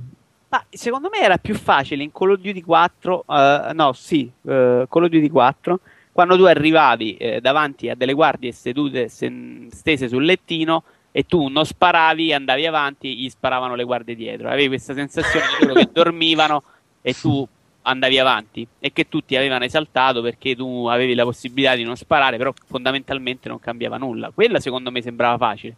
Questa cosa di farti sentire imbarazzato allo sparare dei civili, che ovviamente non è una cosa che rimane per 12 volte. Quando l'ho giocato la terza volta, ovviamente no- non ha più avuto effetto di me su questa scena. Ma eh, trovandomela all'improvviso al terzo livello, eh, s- mi ha colpito. Cioè, l'effetto di trovarmi per una volta a pensare non sto giocando, sto sparando. eh, Oh, io lo provavo pure in GTA 4, eh. Ah, perché tu sei una persona molto sensibile, Ferruccio. No, ma perché non ammazzavo i civili perché c'erano le animazioni Bravo, è vero, esatto. mi mi facevano un po' Anch'io non ho mai Ecco, e ammazzato- questo, questo ci dà un buon bridge per il prossimo argomento. Posso continuare? Vai. E, allora, questo mi, mi- mi è venuto eh, giocando a The Ballad of Gay Tony, e eh, cioè la riflessione che all'aumentare del realismo nei personaggi, nelle ambientazioni, nelle trame, che è una cosa che The Ballad of Gay Tony secondo me fa in maniera eccezionale, sicuramente è migliore fra eh, tutti i vari episodi che ehm, sono usciti, potreste non essere d'accordo, però questo è quello che, che Tutti almeno... i vari episodi, ovvero uno. Scusa, gli episodi del, del 4, eh, intendo fra Nico, Johnny Klebitz e eh, Luis Eh, Lopez. Addirittura. Direi che eh, The Ballad of Gay Tony è quello eh, con i personaggi migliori e con eh, i dialoghi, soprattutto quello che succede. Perché la trama comunque non è che succeda tantissimo. Però mi, mi è proprio piaciuto. Mi, son- mi sono reso conto giocando che la struttura di GTA 4 inizia a stare veramente, veramente stretta alla maturazione dei personaggi, perché si è innalzata la qualità di questi personaggi. Eh, per esempio, Luis Lopez è molto ehm, caratterizzato, è, per chi insomma non, non ha giocato The Ballad Gay Tony, è il braccio destro di questo Tony Prince che ehm, è un proprietario di locali gay e non eh, a Liberty City e eh, si occupa dei lavoretti sporchi. Però lui è una persona che comunque, sto, sto Luis Lopez, che si fa delle robe illegali per mm, dare i soldi a sua mamma. Una volta si intuisce che era in un giro di droga, mh, spacciava e roba del genere perché ha ancora degli amici nel giro, però lui non, non lo fa più. Ma al di là di quello, non è una persona come poi effettivamente succede nel gioco, che va in giro a uccidere 300 persone, perché credo nelle prime due ore di gioco ne uccidi un centinaio. Poi verso la fine del gioco non ho più controllato le statistiche, comunque dura un sacco, dura 11, 13 ore mi pare ho fatto. Credo di aver ucciso boh, 500 persone, 1000 persone. Ora, rispetto al personaggio che Luis Lopez è, il personaggio che io ho giocato non è la stessa cosa. Anche il solo fatto di rubare le macchine o non so, picchiare la gente per strada, secondo me non si adattava al personaggio. Per eh, perché lo fai, scusa? no, lo fai perché puoi farlo. Eh, no, no, e... questo non vuol dire un cacchio. Questo... Allora, scusami. Aspetta, scusa. Fammi, fammi sì. finire un'altra cosa. Al di là di Lopez, che comunque nel gioco è l'uomo d'azione, quindi vabbè, stiracchiandola potrebbe anche starci. Ci sono altri personaggi nel gioco sviluppati benissimo, proprio ecce- personaggi eccezionali, che sarebbe molto molto interessante giocare e che ovviamente una struttura di gioco come quella di GTA non, non, può permettere ehm, di utilizzare. Perché, per esempio, una de- delle cose nuove che ci sono in questo episodio è che sto Luis Lopez gestisce il club. Quindi va nel club, parla con i clienti, va in giro, controlla che non succeda, succedano casini, ogni tanto balla sul dance floor. Allora, sono minchiate, però sono divertenti. E sono molto in linea con il, suo, il suo personaggio. E sono più in linea con il suo personaggio rispetto a rubare un elicottero fatto d'oro massiccio e distruggere uno eh, yacht a colpi di missile. Però cioè... fortissimamente dissento dal fatto che siano divertenti, permettimi almeno questo. cioè, veramente io a quella cosa volevo morire no, a, a badilate. Mi divertito Vabbè, troppo no, no, non a, a ballare, eh? A ballare no, il ballo, semplicemente il ballo. Lì ho, ho, ho fermato il gioco. Ancora no, non l'ho ripreso in mano. Cioè, eccezionale, secondo me. No, ma quello che volevo dire è che se io volessi giocare invece che nei panni di Luis Lopez, nei panni di Gay Tony, che è un personaggio eccellente, secondo me, può la struttura di GTA eh, supportare quel tipo di gameplay? Chiaramente no. Però il problema è che in Rockstar hanno gente che scrive personaggi troppo buoni per il tipo di giochi che loro sviluppano. Questo è quello che Scusa, Tommaso, sì. scusami. Secondo te, cioè in che maniera tutto questo è diverso da un film d'azione in cui il protagonista uccide 100 persone in due ore? In cosa è diverso da un Die Hard? In cosa è diverso da eh, non lo so, se tu vai a vedere la carriera di Tony Soprano nel, nella serie televisiva Soprano, sono sette stagioni, quella famiglia mafiosa ammazza qualcosa come 300 persone, che è una cosa che realisticamente non succede nella mafia, cioè fanno 850 colpi, sembra una roba proprio eh, al di fuori della, della, realtà, di quello che può succedere nella realtà. E la stessa maniera è insomma in, in tantissimi altri generi, soprattutto quando si parla di azione, cioè in Die Hard appunto muoiono decine e decine di terroristi, come non succede mai quando c'è un, un attacco terroristico. Insomma, non, non, capisco in cosa stia la non differenza. Non so, perché secondo me cioè, il, Rockstar in questo momento ha un problema ed è che hanno dei personaggi che sono troppo buoni per il tipo di gameplay che loro, posso, che loro possono e sanno dare. Ma io non, cosa, scusa, cosa ci fanno con questi personaggi? Perché saranno per sempre condannati ad avere come protagonista comunque l'uomo d'azione, perché quello è il gameplay che loro sanno fare. Vabbè, ma perché quello è il tipo, perché, perché quel tipo di, di gioco che, che, vogliono fare, se vogliono fare un'avventura grafica la fanno, cioè... Non riesco però a capire esattamente il punto, cazzo. Cioè, cioè perché onestamente eh, parliamo di GTA 4 inizialmente anche de- del secondo, non degli Aidoni. Eh, Nico Bellic era un personaggio che, ok, parliamo delle missioni ovviamente, perché poi nella vita reale eh, potevi benissimo evitare di fare gangster, come dici tu. Anzi, io ero talmente entrato nel personaggio che, francamente, come dice Ferruccio, anche ho evitato proprio certi tipi di violenza gratuita. Eh, però erano personaggi, figure che c'erano finiti dentro certe situazioni, erano obbligati, non erano personaggi che andavano in giro sparando, facevano atti di violenza gratuita, erano uh, personaggi costretti da, dalla situazione ma anche Ah, dal passato. Esatto, a ricapitare Sì, all'interno Questo, questo era vali- è valido per Nico Bellic, però eh, ed era valido anche per il secondo, assolutamente. Eh, Abbastanza, abbastanza, ma per esempio la missione finale del secondo di... ehm, che, non sono arrivato alla fine. Ok, vabbè, non so se posso spoilerarla, faccio Sì, un mi- spoiler, mini spoiler. spoiler, quindi saltate se non volete sapere come va a finire eh, The Lost and No, Damned. preparerà un'altra scaletta cazzo Esatto. apposta. Vabbè, il protagonista irrompe in una stazione della polizia e credo che da solo uccida boh, 200 agenti.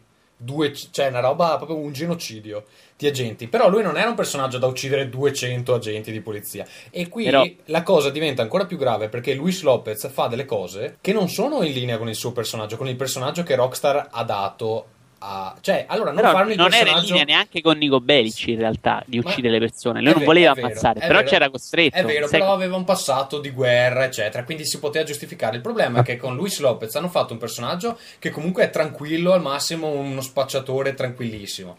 E poi gli fanno fare roba. Sì, e poi gli fanno fare roba che alla fine ehm, tiri giù 10 elicotteri di fila con un bazooka. Sì, ma e- credo, che, ma credo che fosse da quello che, insomma, quello che ho capito di The Ballad of Gay Tony era proprio quello di, di tornare a un tipo di, eh, di- di- gioco molto più spensierato, un po' alla San e ci, Andreas. ries- ci riescono benissimo, eh, perché il gioco è Ma a parte questo, scusami, io ti chiedo di nuovo, in- che differenza c'è rispetto a un John McClane che eh, spara, ammazza un sacco di terroristi? Anche John McClane, cioè non è che, non è che Bruce Willis in quel film è un pazzo sanguinario, cioè un normale poliziotto e fra l'altro beve pure, ha problemi a casa, cioè non è un, però si trova coinvolto nella situazione spara, ma è, è un cliché del genere, cioè, è, è lo stesso motivo per cui in Guerre Stellari tutti sparano a un personaggio, però i, i laser gli vanno accanto. E lui invece spara una volta e ammazza tutti, cioè mi sembra che siano dei... dei Ferruccio, scusa, perché per molti altri aspetti il gioco è realistico, cioè i dialoghi, quello che succede. No, ma è lo Ah. stesso per queste altre cose. Sai cosa? Forse è un merito in realtà di,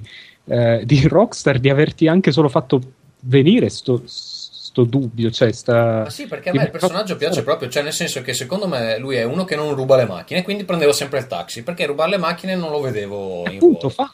Sì, fallo. e poi, e, e poi sì, nella parte interattiva posso fare queste cose qua, e poi le missioni mi costringono a rubare i treni con gli elicotteri, quindi... Però è vero, già Mafia per dire aveva missioni eh, eh, più contestualizzate. Cioè, non È si una questione di 200 persone per missione, sì. Però è fine- chiaramente GTA è chiaramente più gioco di Mafia. Quindi sì, capisco che nei film succedono delle cose, però mi piacerebbe che o sviluppano dei personaggi che, che sono in linea con le missioni, oppure fanno delle missioni un po' più... uh, E fai le missioni con un omicidio per missione, però francamente ti rompi le palle, cazzo. Eh, è vero, ma io vorrei arrivare a un punto dove posso giocare eh, a capo dei, dei club e eh, avere comunque un gameplay divertente che non sia... eh, Ma non ma è tu, GTA. tu ti diverti a ballare, però calcola che il 99% degli esseri umani non si divertono No, scusami, scusami, gioca a SimCity e inventati che sei il proprietario più mattone della città. Mettiti un costume da ballerina e vai avanti. Comunque salutiamo tutti gli ascoltatori omosessuali, scusateci ancora una volta. Sì, tra l'altro non sono molto soddisfatto della risposta che ho dato a, credo, Luigi X l'altra volta. No, per favore, No, no, no, scusa, aprire. no, eh, volevo solo fare una precisazione, mi sono proprio dimenticato che io ho un tatuaggio sulla schiena di una frase scritta da un transessuale, quindi eh, volevo fare presente la mia apertura mentale. Stai Eh, facendo outing? Come? Stai facendo outing? Sì. Ah, ok. quindi Lo sapevi, lo sapevi prima di farti il tatuaggio Sì, che sì. chi l'ha scritto era omosessuale? Sì, sì, lo sapevo, lo sapevo. Eh, no, no, È ma anche sono... un personaggio veramente bizzarro, eh, cioè. Sì, infatti.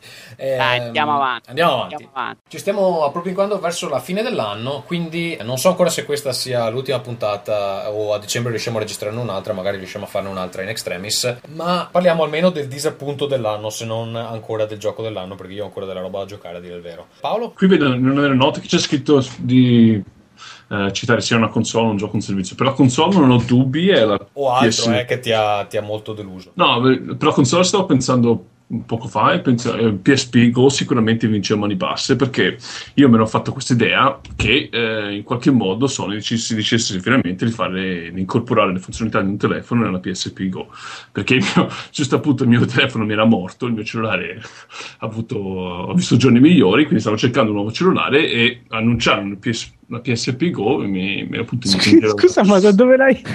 Dove hai immaginato che fosse un telefono? No, no, no, no, no, non ho mangiato che fosse un telefono, ma eh, mi aspettavo da un momento all'altro che Sony eh, annunciasse, ah, by the way, c'è anche, c'è anche la possibilità di, eh, di chiamare i tuoi amici con questo. Eh, secondo me è una funzionalità eh, Sì, però non può che avrebbe essere un giustificato... disappunto.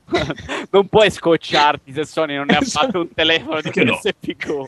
Perché ci Vabbè, io vorrei il DS Vabbè, che no, mi fa il scusa, è il suo, cappuccino. è il suo disappunto, non gli rompete No. le palle, scusa. Eh. Cioè, ovviamente la PSP Go esce e eh, il touchscreen non lo può avere perché comunque deve essere retrocompatibile con i giochi che sono già usciti. Stessa cosa per, il second, eh, per la seconda levetta. Tan- cioè, immagino che comunque con l'iPhone che, eh, che sta andando abbastanza bene, Sony gli faccia gola lo stesso, stesso, stesso tipo di utenza, mi immaginavo che mh, ci provasse un po' più efficacemente a combattere Apple con il suo No, iPhone per- online.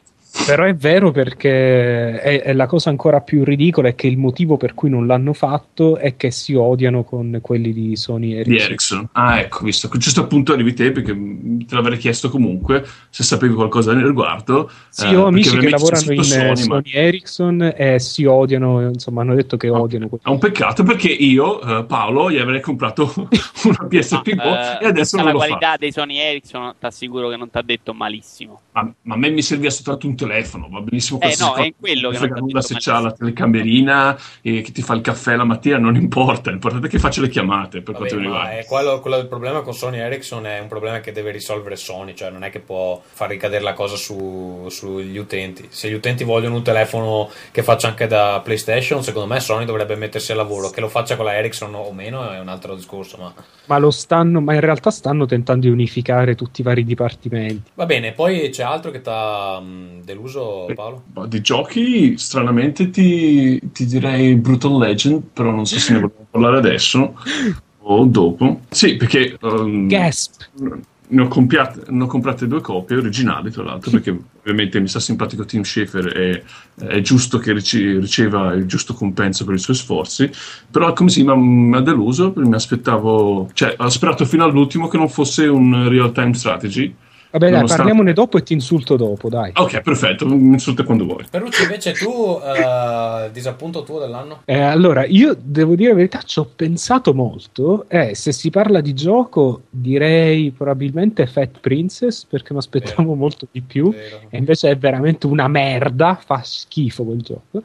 Però in realtà la cosa di cui vorrei parlare di più è la console che mi ha deluso di più quest'anno ed è alla fine è il DS. Il DS, più che altro per un, per un motivo abbastanza semplice, cioè che in un anno ho praticamente giocato solo a Scribblenauts. So che sono usciti Ma è colpa del DS o è colpa tua? ma guarda, ti dirò in realtà, cioè, ehm, che di giochi che secondo me che potrebbero interessarmi, probabilmente ce n'è solo uno ed è l'ultimo Mario e Luigi. Però a parte Scribblenauts non ho trovato niente, cioè non c'è stato niente in, eh, nel- nell'ultimo anno, secondo me, che sia stato davvero degno di nota su... Manca eh, da tempo quello che il Nintendo rivista ufficiale definiva fattore DS, Cioè? ovvero quell'elemento innovazione che poteva portare il doppio schermo col Sì, che c'era all'inizio. Che c'era nella seconda fase di videogiochi, sì. Anche all'inizio, dai, c'erano Sì, delle all'inizio c'era qualcosa, c'erano le ideuzze del cazzo, serie mini, raccolte di minigiochi. Dopo sono arrivati Pac Pix, eh, Yoshi Touch, che ancora è il gioco più bello uscito per, Sì, per Nintendo sì. DS, che erano giochi assolutamente fantastici e improponibili su altre console. Sì, ancora di più, la cosa che mi stupisce è il credito illimitato di cui gode DS, cioè nessuno parla mai male del DS. Per Perché carità, è un grandissimo Game Boy Advance, per, per dire. Game Boy Advance è morto, c'è questo, va benissimo. Cioè, a livello di giochi ha una ludoteca immensa. Ma non lo so, guarda, perché in realtà moltissimi di questi, ehm, se, cioè, se non ti piacciono i, gli RPG giapponesi, la scelta si taglia di, di tantissimo.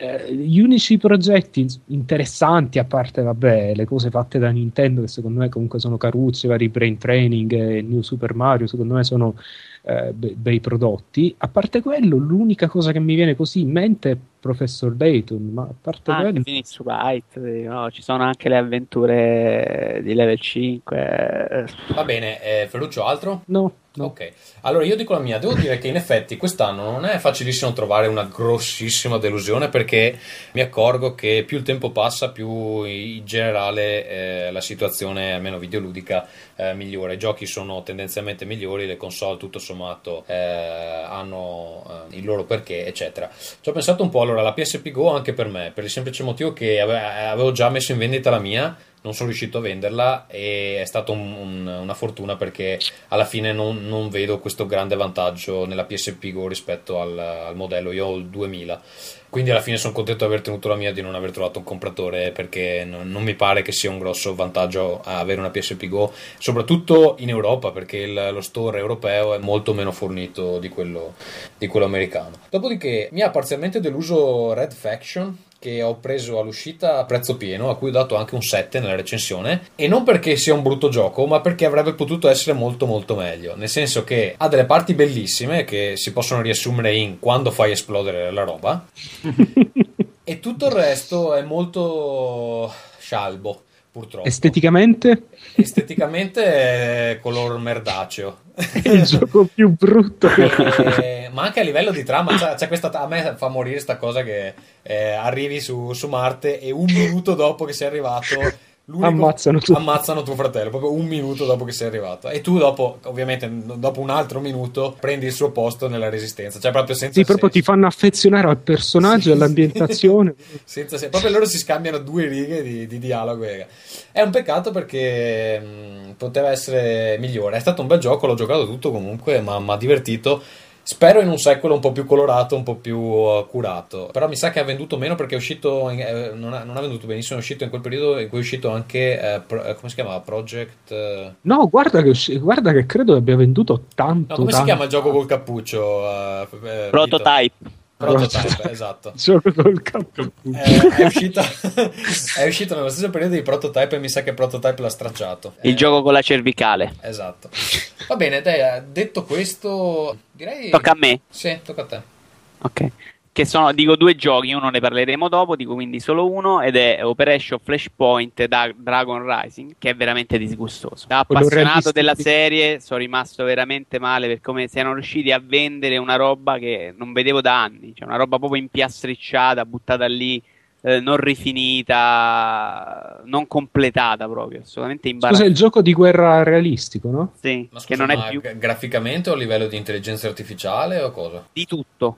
Cioè, graficamente è proprio una delle cose più indegne che ho visto recentemente girare su PC. A livello di intelligenza artificiale siamo peggio del primo, che invece eh, adesso ricordare un gioco di dieci anni fa è difficile per me, onestamente. Se già non ricordo quello di tre È uno giorni sviluppatore diverso comunque. Eh? È uno sviluppatore diverso quello rispetto al primo. Sì, sì, no, lo so, lo so, però... Hai giocato eh, Arma 2? no, assolutamente no. Ecco, magari quello sì, potresti fare un, compar- un comparison. In italiano mi sfugge.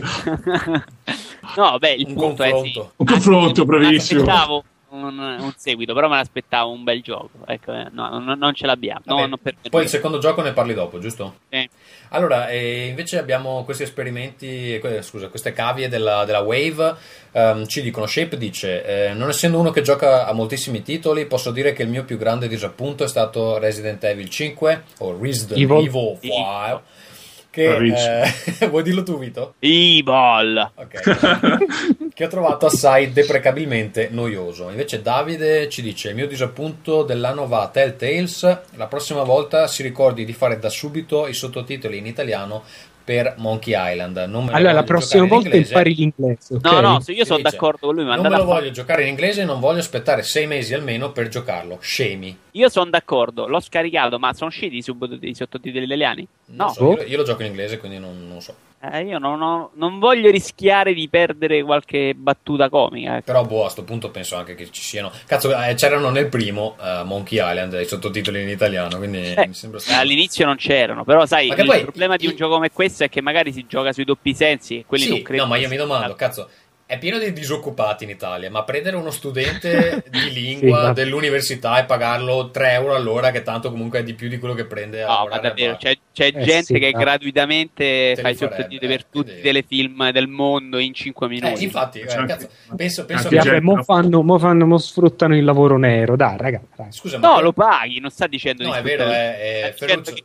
ti costa 10.000 lire. Che... E chi gli ricontrolla i te? No, dai, ragazzi, Ma ragazzi, scusa, ma hai mai visti, stati- scusa, Ferruccio, li hai mai visti i sottotitoli di Lost che escono 6 ore dopo che hanno proiettato Sì, l'episodio in ma chi, America? sì, ma chi gli hai assicura la visto l'inizio qualità? di Uncharted 2. Paolo, Paolo, scusa, supportami, supportami, cioè ci si Io può inventare dicendo, c'è anche, stavo dicendo, ah, dietro alle, alle decisioni c'è anche una questione di sicurezza. Ovviamente non possono mandare un gioco al di fuori dell'ufficio se non si fidano eh, del, del ricevente, cioè non possono appoggiarsi a uno studente universitario che ha la passione per Monkey Island e dire, "Oh, ve lo faccio io gratis, non, non succederà mai. Cazzo è andato un estremo. Ovviamente vai a un ufficio che si occupa della cosa e, e l'hai fatto. S- Hanno, hanno- hanno adottato una strategia mh, diversa. Di Ci mer- sono di dei- merda. Di merda pensavo volessi Diciamo. dire. Guarda, ci sono, ci, sono, ci sono software house che rimandano l'uscita di un gioco finché eh, lo SKU europeo non è completamente pronto e ci sono altre, questo pare Tell- Telltales si chiamano, Sì. eh, o, il, o il- il producer, il publisher eh, avrà fut- fa- fatto questa decisione di no, mh, vogliamo farlo uscire subito,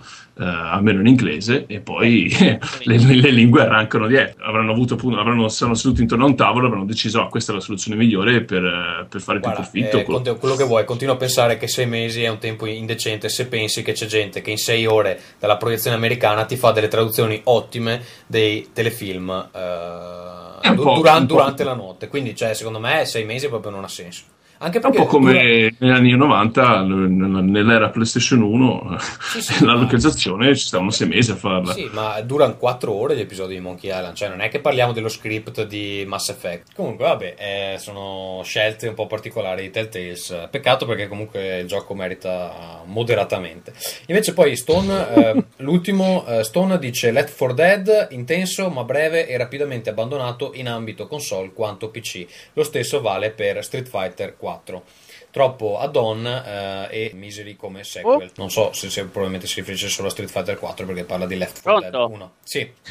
Vito, ti sentiamo. Vito, oh, Pronto? sì, ma è la tua connessione, come fai a non sentirci? Che cazzo hai premuto?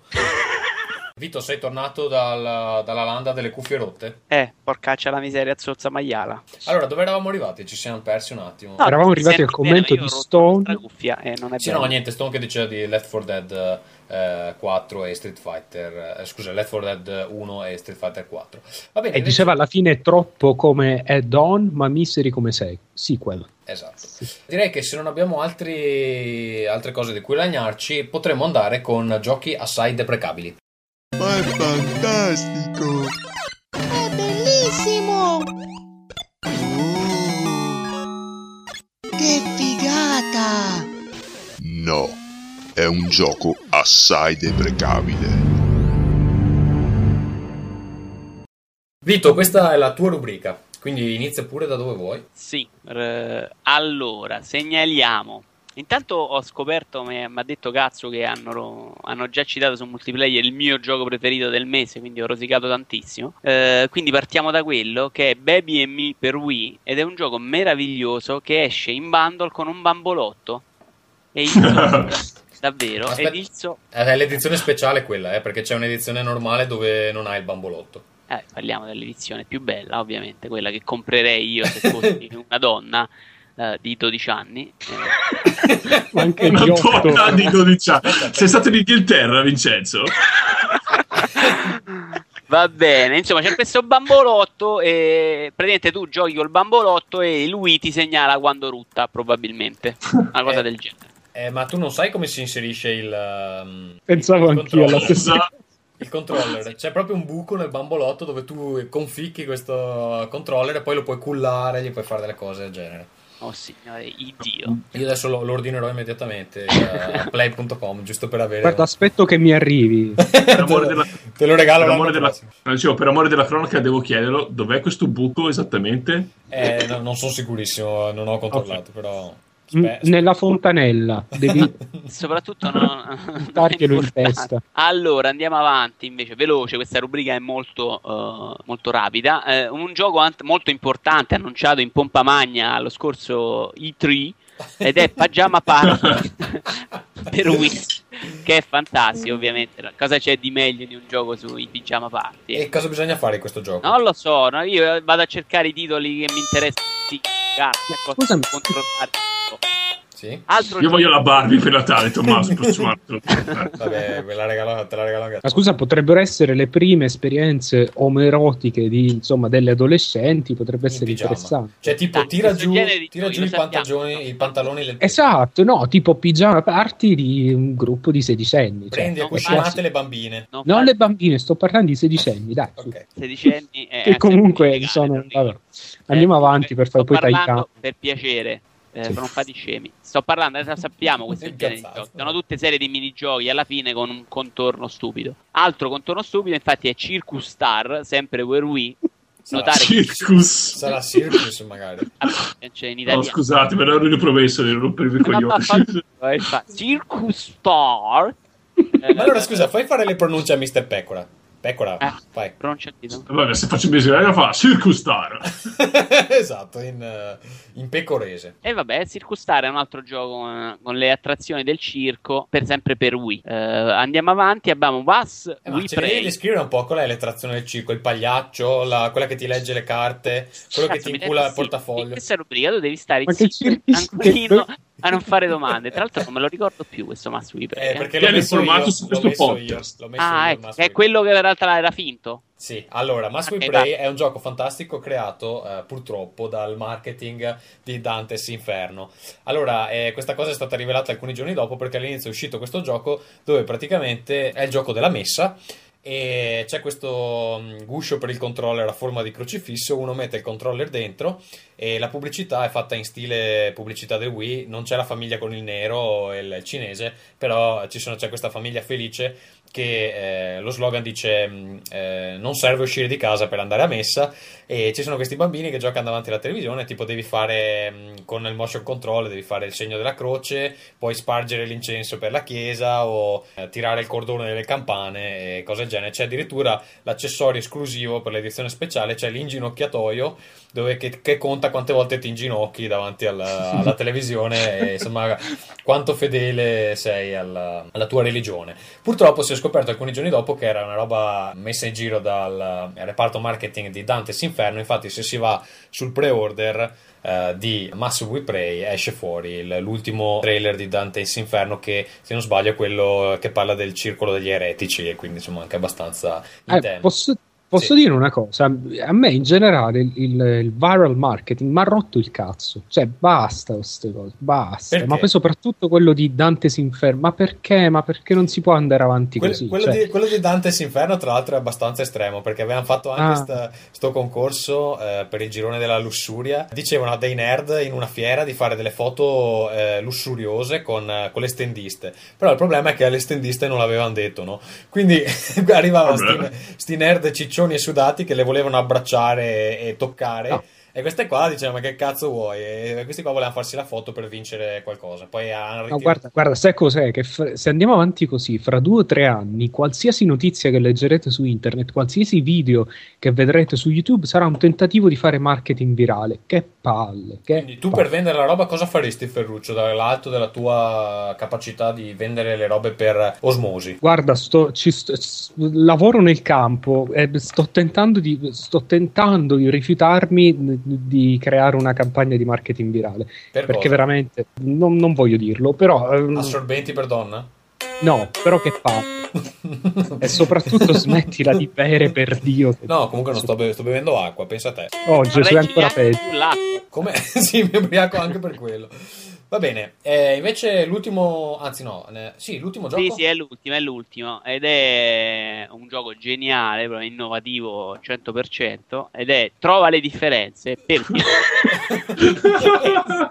Vorrei leggere un- un- la parte finale della recensione del sito che si chiama eh, Leggilo tu, Fantoccetti. Chi è Pantocetti, È scusa? Paolo. Sei tu. Ah, Cioè che prende per il culo. Qui il, link c'è scritto X Ex Tribex. Strybacks.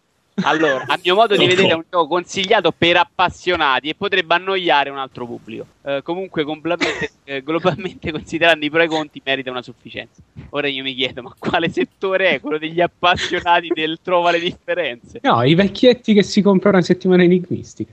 Ho capito, devono comprarsi un DS per trovare le differenze. quanto è O- triste. O una PSP, che tra l'altro è molto in target.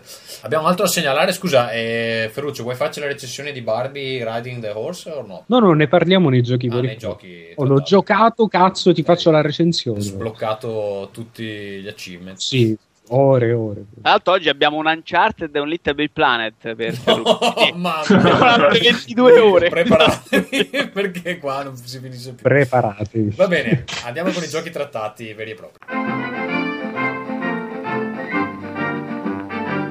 Now playing. Eh, chi inizia? Paolo? Dicevo, no, preferisco non parlare a questo punto di Brutal Legend perché poi mi ricopite di insulti perché come non ha funzionato quanto, avrebbe, quanto avrei sperato. Eh, ma scusa, Eh, sia- siamo qui per parlare dei giochi che stiamo giocando. Puoi dire quello che vuoi, Ferruccio lo facciamo star zitto. E... Il mio, il mio problema, il mio problema con Brutal Legend è stato che appunto speravo, nonostante me l'avessero detto tutti e comunque si vedesse che la direzione era quella, che eh, la componente real time strategy fosse così eh, ben consolidata e presente. Perché io sono troppo semplicemente troppo stupido per, per, per giocare a questo tipo di giochi. Non a caso. Psychonauts, che è un gioco che io adoro con tutto me stesso, eh, inizialmente mh, raggiunsi il mio capolinea videoludico dove eh, smisi completamente di giocarlo. eh, a quella missione, ora spero di non spoilerare, c'è una missione che è appunto un- una specie di mh, RT RTS. E lì appunto eh, mi bloccai la prima volta perché non, non ci riesco, la mia, la mia mente Però non alla fine sei, processa. sei riuscito a finirlo questo Brutal Legend. Alla fine mi sono detto, mi sono dato una, una sberla da solo, mi sono detto Paolo cosa cazzo stai facendo? Torna a giocare a Psychonauts perché questo è un gran gioco e sono contento di averlo finito. eh, Se ti sei l'ultimo dato una livello. sperla da solo è già, è già qualcosa, secondo me. Tranne l'ultimo Esatto, livello è che è assolutamente indecente. L'ultimo Esatto, livello di Esatto, caro Psychonauts Paolo, se- sei davvero un coglione. Ok. Ehm, parliamo di Brutal Legend. Esatto. Ok. L'abbiamo giocato tutti, incredibile. Questa è forse la prima volta e ci abbiamo pure l'ospite. Tutti abbiamo giocato questo gioco, quindi cominciamo a parlarne. Io- Vito, sentiamo perché non ti piace, perché tanto lo so che non ti piace, quindi sentiamo la tua opinione del cazzo, dai. Ma con me ce l'hai? Sì. Eh? Se No, ti chiami Vito tu? io. Poco, poco, poco, poco. Quindi vai tu. Poco poco cosa? L'ho giocato poco, quindi vai tu. Quindi Ferruccio vai pure spoiler a, a bestia. No, all- allora, a me è piaciuto, ma, ma proprio in maniera esagerata, mi è piaciuto molto molto molto, è un gioco secondo me originalissimo, è letteralmente diverso da qualsiasi altra cosa abbiate giocato. Ehm, ad alcuni questo non è piaciuto, però non lo so, insomma, tutti stanno sempre là a lamentarsi che i giochi sono sempre tutti simili, poi uno che veramente fa qualcosa di diverso, la gente, come insomma, abbiamo visto anche la recensione di, di Edge che diceva tenta di essere troppe cose, sì vabbè, è una critica secondo me lascia il tempo che trova. Anzi, vi dirò, giocandolo fin dall'inizio a difficoltà brutal, con la U, secondo me il gioco guadagna tantissimo, perché è davvero, davvero difficile e quando ci sono le parti eh, di strategia in tempo reale, effettivamente devi mh, attivare il cervello, cosa che a Paolo non piace mai fare. Eh, devi attivare il cervello per, per, superare quest- queste battaglie che spesso insomma puoi, puoi approcciarti un po' come se fosse un puzzle game. Eh, cioè devi, devi alla fine decidere fra le decine di possibilità insomma d'attacco e difesa che c'hai eh, cosa usare. Per quanto mi riguarda, io non ho molta esperienza con altri titoli del genere, tipo insomma di, di- RTS su console. Questo comunque è l'unico esempio, secondo me, che funziona davvero bene e poi la storia è fantastica. Sì, eh, io posso dire, mh, anch'io l'ho trovato originale, tra l'altro non l'ho trovato, queste parti RTS non le ho trovate così difficili come alcuni dicono, mi sono incartato adesso in una missione ma... Sì, ma perché? Perché? Perché sono una sega, ma eh, No, a che difficoltà lo stai giocando? Dai, a, su. a normale. Ecco. No, No. ma anch'io l'ho cominciato a normale, non ti ho dato ascolto assolutamente. No, in realtà è facilissimo fino al punto dove sono arrivato adesso. Qua mi sono trovato un po' in difficoltà. Può essere anche perché non ho fatto molte delle ehm, missioni secondarie. Quindi forse adesso ho deciso che mi, mi potenzio un po', poi torno a fare la cosa. Ma allora, devo dire una cosa: molti hanno detto solo per appassionati di heavy metal. Secondo me non è vero, perché comunque proprio uno che ha un minimo, minimo di cultura musicale ed è nato intorno agli anni 80 capisce il 95% delle, delle battute perché S- se Scusa, non capisce Tommaso, io- la, la battuta nel dettaglio, comunque la capisce a livello generale, cioè fanno ridere anche se non conosci chi sono i personaggi in genere. Giusto? Sì, a parte, a parte quello, posso dire anche che a me il metal non solo non, cioè, non è un genere che conosco molto, ma in realtà a me neanche, cioè, non, non so niente proprio contro, però non, non mi fa impazzire, insomma. Eh, Magari mi piace anche- un po' di più l'hard rock rispetto, Sì.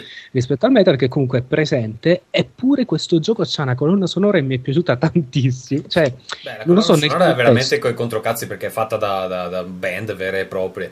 Ma è- Sì, ma capito, sono pezzi che non ascolterei Sì. di per sé. Però nel gioco Però- ci stanno bene, ci stanno bene Esatto. sicuramente. E poi ha il grosso vantaggio che comunque non è un'apologia dell'heavy metal, è un- una presa per il culo con numerosi omaggi. Quindi in realtà, quindi, sì, quindi in realtà fa, fa ridere anche chi non segue il metal eh, in maniera... perché buona parte della colonna sonora, nemmeno io eh, le seguo perché è molto eh, tendente alla, alla roba più classica che a me non è che piaccia tanto. Però oggettivamente nel gioco è ottima. Eh, Non è un Cosa, gioco cosa rifinitissimo secondo me. E ha delle parti un po' No, si ha vede- dei limiti, sì, si vede che non, non ha avuto un budget esagerato.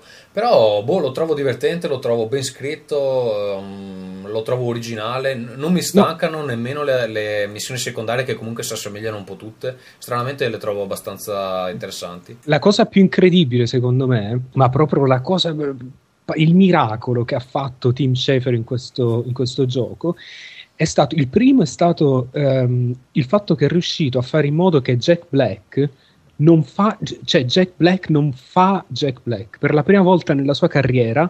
Non fa lo stesso personaggio che fa sempre, quindi non è un, un idiota che urla e, e salta con le braccia in aria, che è già una cosa incredibile. E la seconda cosa è che è riuscito a fare recitare Ozzy Osbourne, che è un uomo veramente. è anche Lemmy. e anche le- le- Lemmy è anche peggio eh, credo Che sono due bolliti No. Lemmy, Lemmy, scusate, non recita. Lemmy è Lemmy, fa Lemmy nel Sì, gioco. ma che- ma almeno si capisce Sì, cosa anche, dice. anche fargli dire le frasi secondo me non deve essere stato facile però, Fan- È incredibile, cioè, e funziona, funziona. Fra l'altro, scusate, volevo solo fare una piccola nota, veramente mi vergogno di non avere mai ascoltato canzoni di Ozzy Osbourne. Quelle che ci sono, Sono nella belle, colonna sono sonora sono fantastiche. Sono belle, sono belle. E no, ehm, è un ottimo modo per scoprire musica, è un ottimo modo, vabbè, chiaramente se uno conosce bene il periodo trova un sacco di piccoli dettagli divertenti, cioè tipo la prima volta che mostrano i soldati di eh, Lionhead, tutti quelli vestiti in modo glam mi sono spaccato a metà perché sono Lion White. di Lion White, Lion. scusa, sono troppo divertenti. Anche la sua capigliatura e poi le, le accuse di, fare, di rendere tutto più commerciale, che vengono inserite Beh, in una specie di discorso epico di battaglia, però si capisce che parlano di musica. Va bene, dai, eh, direi di abbastanza per Brutal Legend. Io lo consiglio, soprattutto adesso. Sì, sta- diciamo anche che ha venduto 26 copie. No, dici? Come Sì, sai che non so allora, poverino. Secondo me No, Però io, ne ho- io, io ne ho comprate due a prezzo pieno e sono lo stesso contento nonostante che Ma la, ripeto seco- la seconda non l'hai data a qualcuno? assolutamente no scusa Ah, la se no che Se no, per principio proprio ma il fatto è che l'ho compra- oh, avevo detto a suo tempo eh, che ne avrei comprato due copie se eh, Tim Schafer avesse messo almeno una traccia dei Manowar che sono un gruppo Ci in cui sono. cresciuto non ce n'è una, ma ci sono addirittura, ci sono addirittura due. Purtroppo ho scoperto dopo che sono dell'ultimo album e fanno assolutamente cagare. ce n'è una Però- che veramente. Come si chiama? We Are Met. No, Die for Metal. Die for Met. Mamma mia, ma quella è una canzone comica, ragazzi. Vogliamo invece dare qualcosa da fare a, a Vincenzo? Vincenzo, di cosa vuoi parlarci? Eh, dimmi. Di cosa vuoi parlarci? Allora, togliamoci qualcuno di quelli che ho giochicchiato, giusto provato. Eh, Lego Rock Band, di cui tutti volevate eh, sapere qualcosa, ovviamente. Ed è esattamente Rock Band con i personaggi Lego sul palco. sì. Eh, una cosa esageratamente minchiona che non mi spiego. Probabilmente il marchio Lego ha così successo, insomma. Però la tracklist eh, non è male. Non chiedetemi che tracklist è perché già non la ricordo più. Però, insomma, è un po' più commercialotta. Scusa, aggiorno un attimo. Brutal Legend in totale 360 PS3 ha fatto mezzo milione. Quindi mio. non benissimo. Però... Quindi mettono a chiavi. no? Ok, Beh, scusa. insomma, non so quanto si aspettassero a Natale uscire insieme. Hanno a... speso tantissimo in, in marketing. Soprattutto Cioè, Jack Black stesso, che in tutti i show che andava, comunque lui poverino faceva il suo per promuovere. Però c'è scritto America, non so se, se è solo per eh, magari, vabbè, dai, raddoppia. Credo che in Europa abbia avuto un po' più di.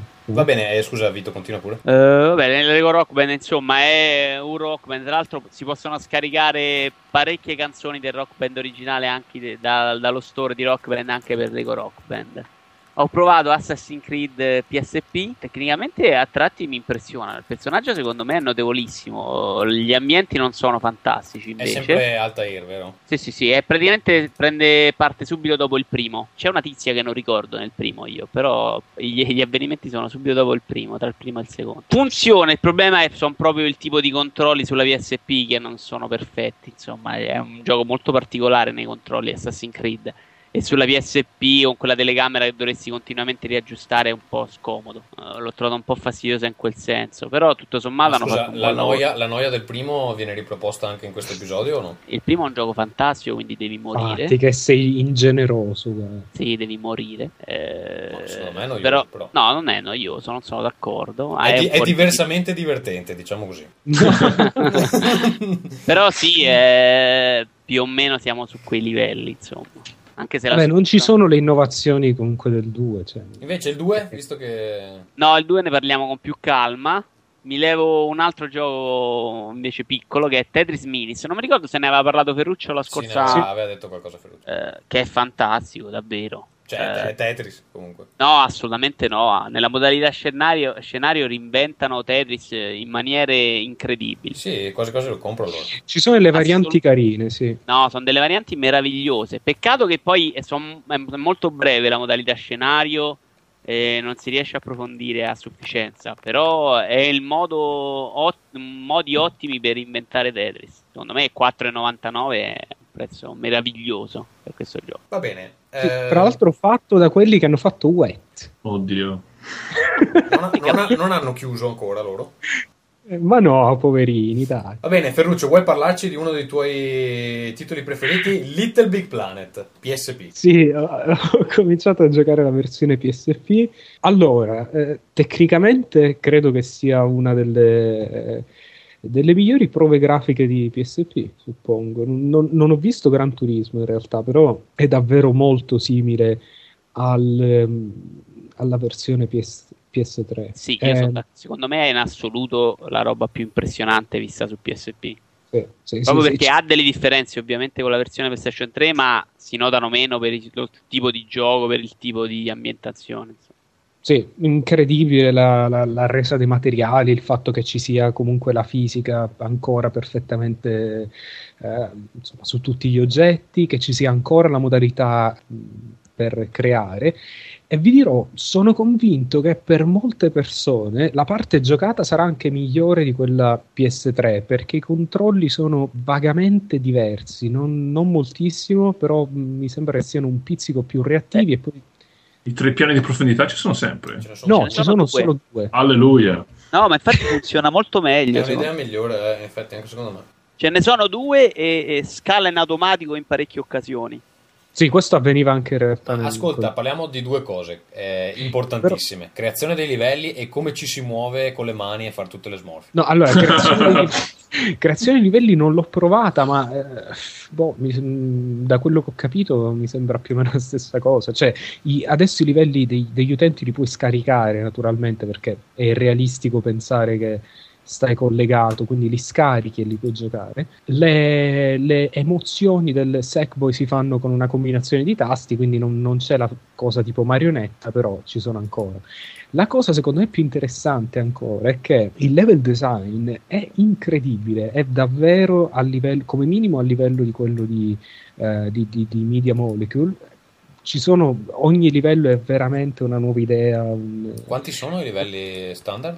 sono più o meno gli stessi della versione PS3, quindi saranno una quarantina. Però, però non, non- cioè, non sono gli stessi come struttura, sono, sono No, nuovi. no, sono totalmente nuovi. diversi. Ok. Eh, sono diversi anche come ambientazione. Quindi, eh, insomma, consigliatissimo finora di gran lunga il gioco migliore su PSP, anche più dei vari Patapon e Loco Roco. Bene, è tutto qua? Vedi che sono stato breve? Sì, sei stato breve. Allora, io di Gay Tony ne ho, ne ho già parlato. eh, ottimo, compratelo a quel prezzo. È lungo, è divertente, ha una bella storia, dei bei personaggi. Eh, l'unica cosa che non mi è piaciuta è che, mh, allora, prima di tutto, dà per scontato che, tu con- che uno si ricordi perfettamente come si controlla GTA 4. E secondo me, eh, soprattutto, soprattutto chi, chi- cioè, chi ha giocato l'ultima volta con. Eh, The Lost and Damned, io all'inizio non riuscivo a fare niente perché è scomodo, effettivamente eh, è molto invecchiato da quel punto di vista.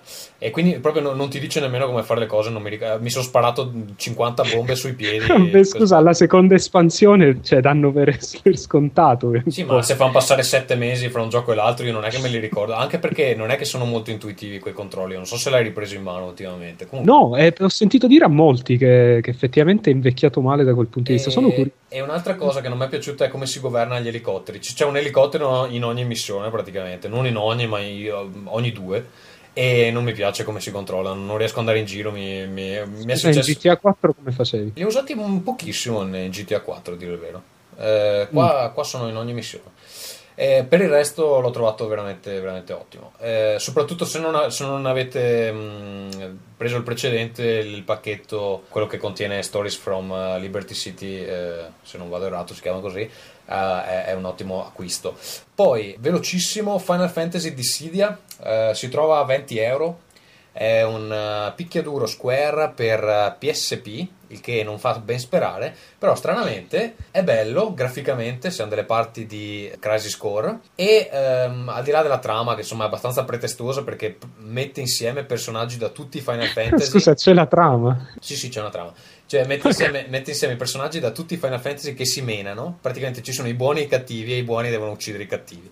Quindi, tipo, Eh. dai cattivi c'è Sephiroth, dai buoni c'è Claude, o dai cattivi c'è, eh, come si chiama, Kuja, quello di Final Fantasy 9, e dai buoni. Uso, il cane, il San Bernardo. No, non va. Va bene, comunque, No. al di là di quello, la cosa incredibile mh, è che sono riusciti a creare un sistema di combattimento interessante che assomiglia un po' a Power Stone, per chi se lo ricorda, e a mischiarlo molto bene con elementi RPG perché i personaggi crescono e poss- acquisiscono una marea di punti diversi che possono andare a spendere per comprare armature, armi nuove, abilità, nuove mosse, roba del genere. Ora eh, c'è una modalità scontro dove semplicemente meni i boss, che sono i personaggi principali, e basta. Poi c'è una modalità eh, tipo avventura dove ci si muove su una sorta di scacchiera e eh, ci sono delle considerazioni tattiche da fare e muovendosi insomma si combatte contro dei personaggi minori e si scoprono tesori, si sbloccano abilità particolari. Guarda, mi sono annoiato solo a sentirtene, a sentire parlare di Non sto ne parla- gioco. Allora, parliamo, parliamo invece di... No, una- ma scusa, com'è alla fine? E guarda, ci ho giocato un paio d'ore, comunque è carino, molto, molto meglio di quel che mi aspettassi. L'ho preso proprio per disperazione per riaccendere la PSP. Meglio o peggio di Crisis Core? Così a occhio... Di cosa? Crisis Core. A occhio meglio... A, a occhio Crisis Core! Eh, a occhio meglio per il semplice motivo che gli scontri sono molto brevi, cioè uno scontro è 5 minuti, poi puoi mettere in pausa e, e ricominciare quando hai voglia. Invece Crisis Core aveva delle, delle scenate da 40 minuti dove non potevi interrompere, non potevi fare niente. Mm, Però ti dico, questo qua è fatto per una giocabilità più portatile, secondo me. Vito, tu cos'altro? Allora, togliamoci un altro po' di giochini al volo. Uh, Tekken 6, diciamo, la modalità arcade a me non è parsa troppo diversa dal passato. Probabilmente è questo che i fan gli criticano più del solito. Però a me sembra un picchiaduro classico. E probabilmente per chi non è un fan di picchiaduro sfegatato, eh, rimane quello che si gioca con più semplicità, senza problemi per una partita al volo tra persone poco pratiche. Poi ho dato un'occhiata alla modalità carriera e santo Dio, è roba per un prodotto di, di una tale importanza come in Giappone riescono a, a- a proporre ancora questa roba. Eh, c'erano eh, idee in Tobal 1 che erano migliori di quanto si riesce a vedere in questa probabilità di Tekken 6. Cioè, una roba che uno scenario fatto male in, in un- È- è delle quella- vie in È quella, spe- è quella al- specie di picchiaduro a scorrimento. Esatto, a scorrimento, in cui non, fun- non funziona proprio, non agganci i nemici, s- ti muovi male, ti incastri con tutto. Cioè, mi chiedo, eh, non stiamo parlando di un picchiaduro di, di- di quarto livello, stiamo parlando di, di probabilmente il prodotto più importante del settore. Sono Eh. proprio perplesso. Sì, vabbè, non credo che in realtà, che in realtà Tekken sia più quello che era. Ma Insomma. a livello non lo è ecco, per gli appassionati, ma a livello di vendita io credo che sia ancora il più importante. eh. Credo che infatti questo abbia comunque stravenduto. Però, vabbè, eh, ho provato poi l'ultimo Ratchet Clank eh, a spasso nel tempo. Ed è come al solito, l'ho scoperta su PlayStation 3 questa serie. Io l'avevo sempre ripugnata per via della grafica. Che, che- che se ne dica, continua a sembrarmi scialba e insignificante. Ma anche il primo episodio per PlayStation 3 di cui, di cui tutti parlavano bene continua veramente a non piacermi. Eh, il gioco però è divertente come al solito, le armi sono un po' meno ispirate del solito, ma un po' stupito che in questo episodio il Six Axis va bene, rompi i coglioni. Six Senses. No, è il Psych Sax non è proprio eh, considerato. Mentre nel, nel primo episodio per PlayStation 3 era veramente una parte importante all'interno del gioco ed era veramente sfruttato a meraviglia, secondo me. Scusa, ti posso fare una domanda veramente. Gesù, cosa ho fatto? Ma che cazzo gli hai regalato a Gazzo? No, Ma guarda. No, dicevo una cosa importantissima in Ratchet Clank. Nel gioco completo c'è ancora quel- quella grafica, quella grana, c'è la grafica così granulosa da fare schifo. io non ho provato la demo. E come ti dicevo, a me fa schifo sempre Ratchet Clank. Quindi- Sì, vabbè, lascia stare, lascia stare. No, sai che Non so, non riesco a capire cosa intendete. Ho letto i vostri pareri sulla demo e Ehm, non, non li comprendo perché io ho trovato le texture di quel gioco sempre imbarazzanti. Quindi No, le texture, la, aliasing, al- ali- aliasing. non lo so, a me non, non l'ho notato, ma boh. Vabbè, ok. Però non ho provato la demo, quindi non ti so dire. Vabbè, cioè, diciamo. vabbè. Va bene, e Paolo, tu non hai giocato nient'altro, giusto? Um, oltre a Brutal Legend, stavo provando in questi giorni Batman, ma credo comunque ne avete parlato precedentemente di Batman. Cosa, cosa No. ne pensi? Due parole? Mi mi sa che non ne abbiamo mica Ah, ah, ah, sto adorando il sistema di combattimento, anche questo sto giocando a livello difficile, mi sta dando grandissime soddisfazioni perché sono lì tutto preso a vedere, a captare le animazioni dei nemici per riuscire a fare il contrattacco, una cosa che Assassin's Creed se lo scorda per esempio. Eh, però invece sto, sto un attimo, eh, sto avendo dei problemi per quanto riguarda i dialoghi e la trama. Eh, ovviamente Mark Hamill come nel ruolo di Joker è assolutamente perfetto, eh, però anche lo stesso Batman non mi piace come l'attore sta, sta recitando le battute perché è lo stesso, è lo stesso voice actor della, della serie televisiva che era fenomenale. Però col, col fatto che adesso il gioco è un pochino più scuro, un pochino più maturo, diciamo, secondo me, non, non me- me non sta funzionando. Se- Sento che la voce non è molto convincente. E, e- stiamo- e sto parlando di Batman, che è il personaggio principale, per non parlare dei personaggi secondari che sono abbastanza risibili, secondo me. Non, a parte che tutte le guardie che incontro lì per, per, per l'ospedale lì. L'asilo. sì, l'ospedale lì sono un po' tutti, mi sembrano un po' tutti uguali. Eh, però sì, per adesso l'unica cosa che mi sta facendo andare avanti per quanto riguarda la trama è semplicemente la bravura di Hamill eh, a fare il Joker perché le battute che fa sono veramente ficcanti. Sono- Scusa sono- Paolo, che ne pensavi tu quando hai visto The Dark Knight? Che ne pensavi di Batman con la voce Ah, a me Christian Bale non... Ah, ok. ehm, tipo così? È un po', un po' risibile, c'era anche un po' risibile. Il problema è un'altra cosa: ci sono- c'è un video su YouTube, non, non quello famoso di Christian Bale che ce l'ha a morte con, eh, con l'illuminatore lì, non ricordo, ma quell'altro che c'è una parodia del- dell'interrogaz- dell'interrogatorio fra Batman e Joker, che Joker non capisce cosa dice Batman perché continua a parlare "I'm Batman, I'm Batman", e nessuno capisce cosa dice. Allora, tutte le volte che io vedo Christian Bale sullo schermo mi, mi ricordo questo, questo sketch. Oh, a, a me, a- a me il per- vocione, il vocione, ehm, da, da film horror piaceva in quel film. Mm, a me, secondo me, era un po', un po' troppo. Vabbè, comunque. Vabbè, no, tantissimo. Vabbè, lasciamo perdere i film perché veramente non finiamo più. Invece, Ferruccio, è arrivato finalmente il momento che eh, insomma ci illumini su Barbie Horse Adventure Adventures. Sì, volevo lasciarlo, Eh, volevo lasciarlo No, no, all'ultimo. no. però. Allora, incredibile, colpo di scena, non l'avevo detto fino adesso. Questo gioco non è malaccio. eh, beh, parla di cavalli, tutto sommato. No, poteva- Barbie Horse Adventures Riding Camp non è male se siete delle bambine di 7 anni. per, primo, perché state ascoltando questo podcast, la seconda cosa è, è carino. Ma Cioè, ci vuoi dire allora, cosa per- succede? La trama. allora, sì, la cosa è questa: in questo gioco dalla grafica veramente mm, indecente, cioè, in realtà con qualche. c'è una certa estensione del campo visivo, però tolto quello, anche stilisticamente è veramente una cosa. Però vabbè, a parte questo, la storia è questa: Barbie va in un ranch sì. e, e va a cavallo e risolve queste specie di mini missioni, è tipo gittiano, e risolve E picchia troie col cavallo. No, e, e risolve queste mini missioni, tipo c'è il bambino e dice ah, ho perso questa cosa, mm, se la trovi riportamela, e cose così. E in realtà la cosa ha senso perché andare a cavallo è abbastanza, è abbastanza carina come cosa. Cioè quando vai a piedi è veramente un dito al culo con la sabbia, cioè è, è bruttissimo. Ci si muove, figuratevi che tutti i movimenti si fanno con la croce direzionale, Ah. quindi immaginatevi proprio... s- Ma niente, scusa, il, suppo- il supporto al movimento di Wii cosa ti fanno fare? Spazzolare il cavallo, roba del genere?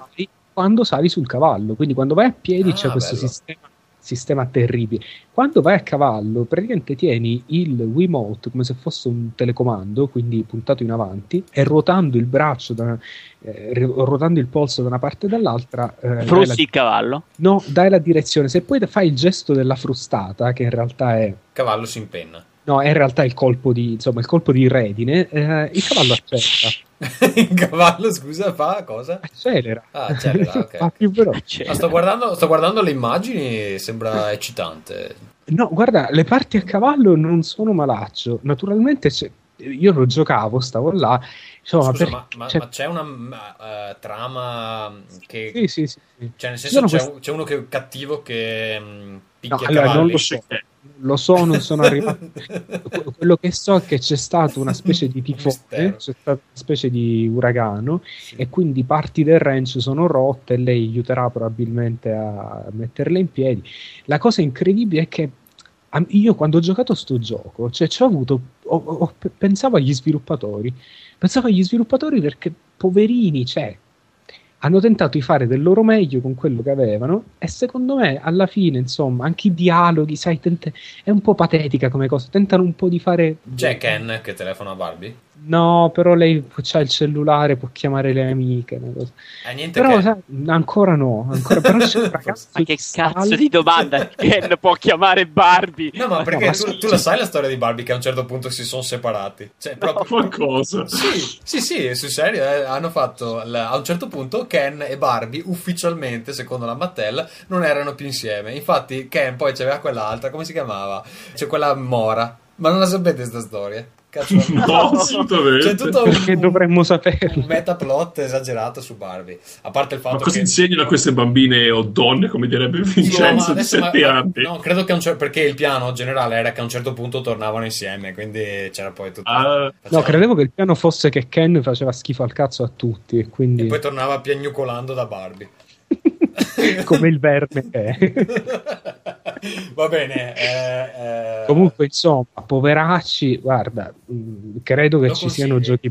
ai nostri, Credo che ci ai nostri amici con il Wii, Barbie Riding eh, Horse Adventures Riding Camp. ehm, se siete bambine di 7 anni o amanti del Nintendo Wii. O vi piace amanti dei montare.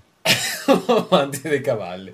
Esatto. Eh, due parole, Vito, su qualcosa di veloce. DJ Hero. Guarda, DJ Hero non mi metto a spiegarlo perché ovviamente eh, non son- ne sono capace. Però dico che è divertente, che la Renegade Edition che mi è arrivata con cavalletto e l'accatura in oro è fantastica. Oh, la, la tracklist è meravigliosa. Eh, e che Quanto l'hai pagato? Ah, dillo se hai le palle, dillo. Io le palle ce l'ho, non me ne vergogno e anzi ne sono fiero. Credo 170, no, 120 sterline più spese. 120 non sterline. avevi detto che avessi messo 200 un- euro.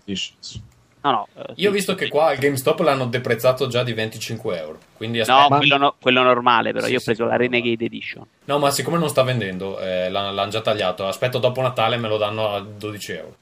Ah, eh, il prezzo, sì, ma il gioco è divertente, comunque funziona, poi stai lì a smanettare. Non è facile, è più difficile di un Guitar Hero in realtà, perché devi coordinarti molto di più con le mani, devi fare più cose, non è facilissimo. C'è anche della musica pessima, eh? No, ti assicuro che la tracklist ti piacerebbe un casino, fidati. Addirittura. Ti assicuro che la tracklist eh, non me l'aspettavo eh, perché mischia delle cose non solo rap, ma funziona a meraviglia. Non è alti e bassi, ma all'inizio è meraviglioso proprio. C'ha delle canzoni che sono sicurissimo che a te piacciono moltissimo. GTPSP veramente, vi dico l'esperienza, l'ho, l'ho aspettato tanto, ho acceso appena arrivato l'UMD originale, che credo di essere l'unico al mondo ad averlo comprato. Ho fatto una gara, ho finito una gara e l'ho spento.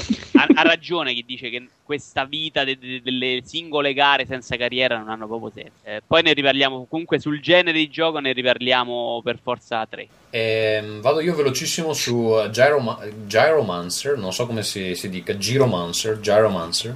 Eh, allora è una collaborazione un po' singolare, Square Enix e PopCap. Sostanzialmente cosa hanno fatto? Hanno preso ehm, Bejeweled Twist di PopCap, che è quella versione di Bejeweled dove al posto di switchare due singole gemme si ruota un blocco da 4 per creare com- combinazioni di 3 o più gemme e eh, ci hanno aggiunto una struttura che è sostanzialmente eh, quella di Puzzle Quest.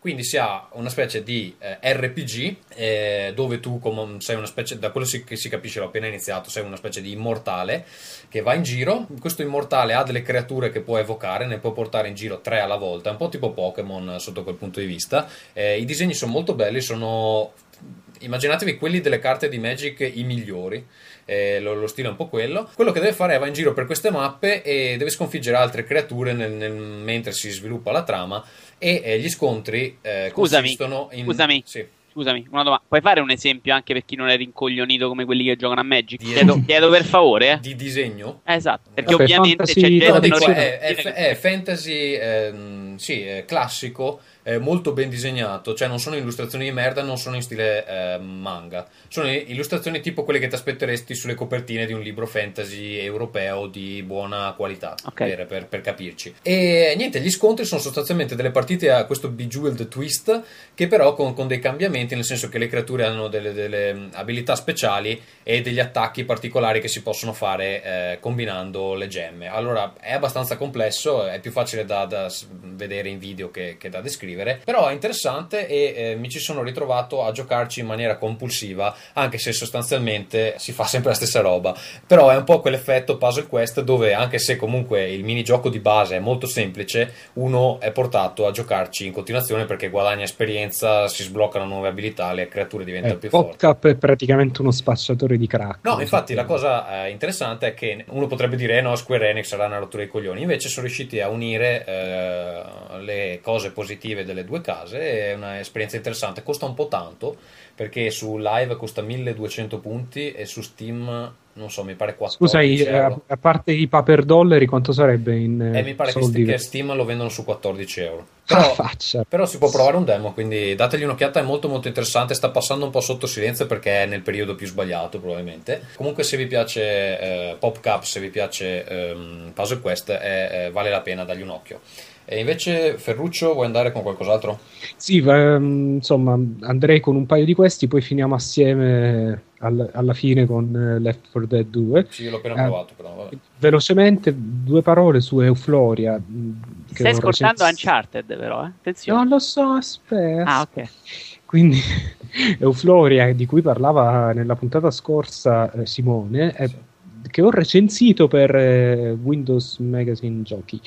Um, allora, è quella specie di strategico in tempo reale, molto fricchettone. Con le cellule e i fiorellini, ah, no? Sì, sì, allora, è carino.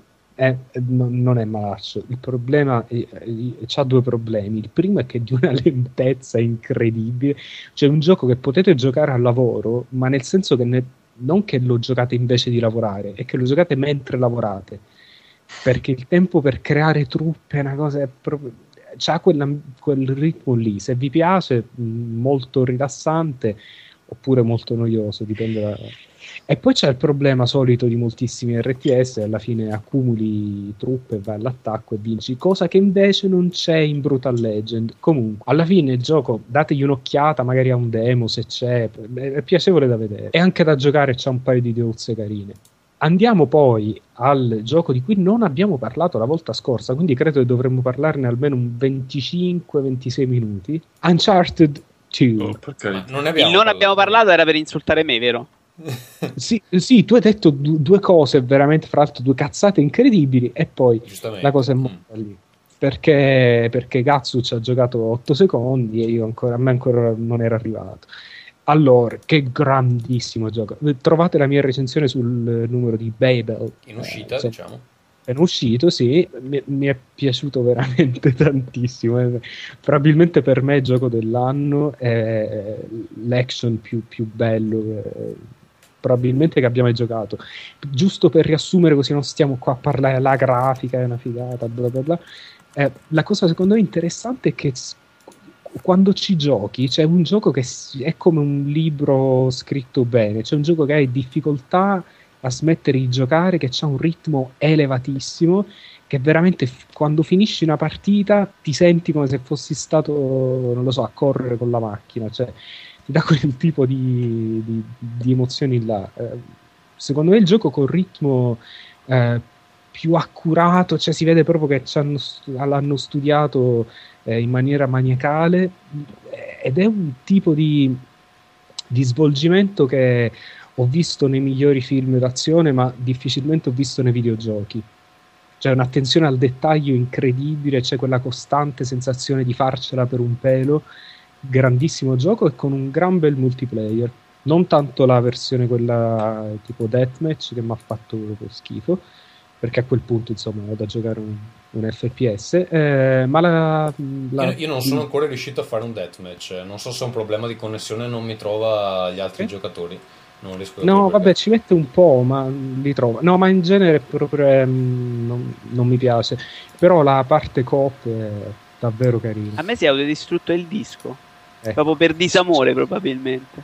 È rotto all'interno. No, non so per quale cazzo Ok. di motivo. Io de- devo dire che da quando mi è tornata la PS3 non l'ho ricominciato perché ho perso il salvataggio, quindi mi tocca ricominciare e ho deciso che finisco prima Brutal Legend.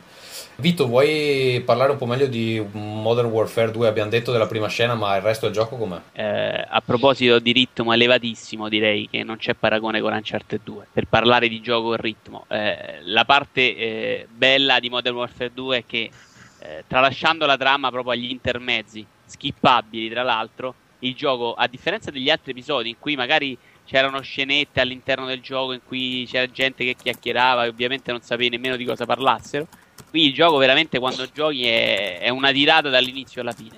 Velocissimo e ti dirò Uncharted 2 è sicuramente graficamente nel complesso più bello ma n- nell'impatto complessivo uh, Modern Warfare 2 non, non le busca da Uncharted perché muove veramente l'ira di Dio nel gioco e fa la sua porca figura ecco comunque ambientazioni mm, meravigliose un gioco che mi è piaciuto molto e devo dire che eh, c'è mol- qualcuno, non molta gente, si lamenta del solito discorso solo offline, online. In realtà hanno aggiunto una modalità anche offline, che sono le special ops, che sono delle missioni a parte che puoi fare quelle anche in cooperativa, che sono a volte delle missioni prese dalla campagna, dei scorci di campagna, a volte delle- dei pezzi di missioni presi da Call of Duty 4, a volte de- proprio delle missioni nuove, con nuove ambientazioni sono ma sono studiate per la cooperativa e sono veramente tra le cose più belle che io abbia mai giocato in coop. Eh, veramente studiate apposta per coordinarsi, per, eh, per studiare delle tattiche, veramente deliziosa modalità. L'online eh, è veramente splendido, hanno migliorato praticamente tutto di un gioco che già online funzionava. eh, hanno aggiunto una cosa che sembra una banalità che sono i rinforzi aerei, gli equipaggiamenti aerei. Qui dopo, dopo, dopo 8 uccisioni tu puoi chiamare questi equipaggiamenti, ma puoi chiamarli l'elicottero può buttarteli magari fuori dalla mappa, quindi stanno smadonnamenti, può rubarteli un amico, un nemico.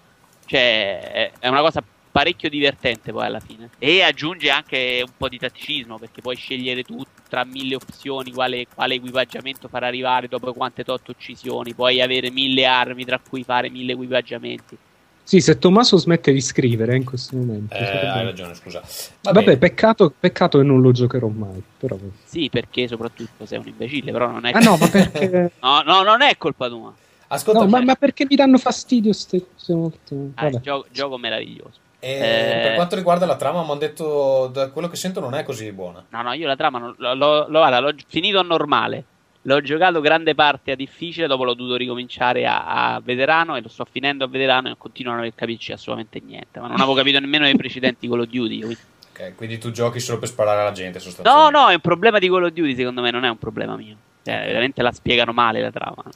Va bene, eh, Ferruccio, ve- velocissimo su Left 4 Dead 2. Oddio, velocissimo, è abbastanza Sì, sì, parli- parliamone assieme. Allora, io, io- io dico, tu- scusa, due parole perché poi proprio, l'ho- mi è arrivato, l'ho provato per vedere se andava e dare un'occhiata così. Ehm, allora, il gioco mi, è- mi entusiasma, eh, i cambiamenti che hanno fatto sono numerosi, non sono che stravolgono la- l'idea, però inseriscono delle novità che a livello tattico portano delle differenze notevoli e sono sicuro che una volta che ci inizio a giocare seriamente le noterò ancora di più. Campa- le campagne mi sembrano più lunghe, ho fatto solo le prime due puntate della prima e mi sono sembrate parecchio lunghe. L'unica cosa che mi ha lasciato perplesso eh, allora, beh, a, a parte il fatto che adesso, mh, per esempio, le armi non sono più come erano prima, tutte in un posto. Adesso, per esempio, parti e ti danno solo l'arma a corpo a corpo. Prima di trovare la prima pistola, devi farti un po' di stanze ad, ad accettate. Tipo, No, nella no, campagna no. dove sono partito io, eh, non mi hanno dato. No, è stato un caso, è stato un caso, Ah, ok. guarda. Allora quindi vanno un po' random. Comunque cambia, cambia notevolmente perché mi sono dovuto fare due corridoi con l'accetta. Sì, ma le non- armi corpo a corpo non sono necessariamente peggiori di quelle da fuoco. No, non sono peggiori, però cambia un po'. Cioè, se hai un fucile stai distante, se hai la- l'accetta devi andargli in faccia agli zombie, quindi cambia la Eh cosa. sì, ma è, è- è fatto in modo che mh, molti giocatori semplicemente preferiscono le armi corpo a No, corpo. no, è e- bello, bello. Comunque, cioè, funzionano queste armi corpo a corpo. Pensavo, non ero sicuro di che impatto avessero. Comunque, han- hanno senso. Poi avevo visto anche le nuove bombe. C'è la nuova, almeno quella che ho vista io, la, la bomba biologica lì, che è praticamente il vomito del. Ehm, Sì, è la bile del boomer. del boomer che lo lanci addosso a un nemico qualsiasi e gli zombie lo attaccano. Quindi, se è uno zombie, si, si aggregano tutti intorno a questo qua e iniziano a mangiarlo. Il problema è che continuano ad arrivare. Quindi, una volta che, li hai ucci- che, che che l'hanno fatto fuori, ce li hai tutti nella stanza e devi, devi eliminarli. Quindi, sono delle armi interessanti. Poi c'è il defibrillatore, eccetera. Eh, sono arrivato alla scena della Coca-Cola, che è interessante, Sì. veramente interessante. No, il problema Mm. principale, poi ti lascio parlare, è che ho notato dei bug, non so se è un caso, se si è caricato male o cosa, ma è successo una volta che eh, sono morto incastrato in una macchina, cioè sono passando di fianco a una macchina, c'era un passaggio stretto, non ero sicuro che si potesse passare, sono andato in quest'angolo, ho provato a saltare sopra la macchina, mi si è incastrato l'omino nella macchina e è morto. E eh, un'altra volta ho preso il motosega con eh, il mio personaggio ciccione nero, Coach. perché- coach molto simpatico. E, e il motosega faceva dei rumori strani, cioè tipo faceva Il motosega? il motosega, la motosega, scusa, il motosega. Direi. Vabbè, la motosega faceva dei rumori strani quando non lo usavo. Quindi secondo me c'era qualcosa che qualche file che si è caricato male, non so se è una roba mia o Secondo me qualche file che si è caricato male a Valve, perché vabbè. Va bene, tu che impressione ne hai avuto? Hai giocato di più? Sì, io ho giocato un pochino, non tantissimo su PC. Ehm, allora, a parte c'ho un computer che è veramente una cosa esagerata, però la grafica è secondo me molto molto molto bella. Mi piace tantissimo il fatto che, innanzitutto mi piace il fatto che il Source Engine continua ad essere più che decente, insomma, a, parecchi anni dall'esordio. Ehm, Eh, dicono che lo aggiornano. non- C'era Sì, un'intervista sì, a uno degli sviluppatori che comunque continuano a aggiornare. Sì, sì, sì, sì, ma si vede naturalmente, ci sono un sacco di effetti che non, non c'erano prima, Eh, ma soprattutto la cosa più interessante secondo me è l'aspetto artistico, perché l'ambientazione delle- degli stati del sud dell'America, eh, il fatto che riescano a fare un gioco dell'orrore, insomma, anche in- alla luce del giorno, una marea di dettagli, proprio roba tipica da, da Valve, una marea di dettagli che ti danno un retroscena, o sono insomma degli inside jokes, eh, easter eggs e cose del genere. I personaggi fatti benissimo, la caratterizzazione dei personaggi è fantastica, sono tutti interessanti e eh, un paio in particolare sono veramente fenomenali. Ehm, e poi nulla, ehm, io non avevo giocato al primo.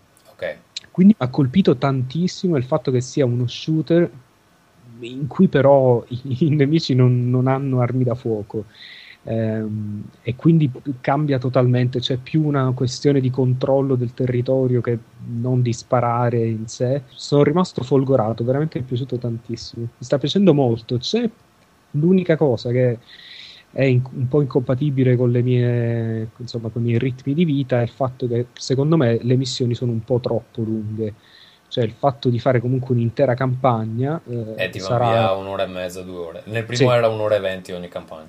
Eh, io non, eh, non ho materialmente quasi mai, a parte fine settimana, non ho quasi mai il tempo, ma, ma poi fra l'altro io sono un fumatore, quindi insomma un po' voglio andare a fare una sigaretta, bere un Vabbè, po' ma allora d'acqua. tutti i multiplayer sono problematici per te o no? No, per me l'ideale è, non lo so, un FPS in cui una partita dura, che so, 20 minuti. Eh, io prendo moltissime pause quando Eh, gioco. ma sai, sai quindi- che poi se metti pausa il tuo personaggio viene controllato dalla AI? No, lo so, ma mi perdo un pezzo della Eh, vabbè, eh, Lo so, eh. Va bene, e Vito, vuoi chiudere perché ne hai ancora un po', magari segano un paio che... Sì, no, cerco di andare veloce, tipo di Forza 3, Forza Motorsport ne avevo parlato, eh, ho fatto 33 livelli dalla carriera, dopodiché adesso che mi hanno cancellato il save, grazie, eh, non lo riprenderò mai più in mano perché era insopportabile. Mi sorprendono veramente la pochezza della carriera e, e- e che il gioco in sé non sarebbe nemmeno male, ma hanno aggiunto due modalità. Eh, la prima è partenza e arrivo, che sarebbero le gare di accelerazione, qui devi partire e arrivare No! in tipo 40 metri, no? 100 metri, una cosa imbarazzante, in cui c'hai, però le devi fare in tornate di 3, tipo 12 volte, 20 caricamenti, una cosa tristissima. Sono quelli con gli americani che gli americani amano tanto. No, non so, sono fatte con le macchine normali però, io anch'io credevo fossero fatte con quelle macchine speciali, quelle che si infiammano a bomba. Terribile. No, la fai con la Clio. O con altre macchine stupidissime. Da eh. 0 a 100 in 25 secondi. ok. Sì, una cosa, e poi lo fai con caricamenti che sono lunghissimi, 360 anche con il disco installato. Eh, e questa è una modalità.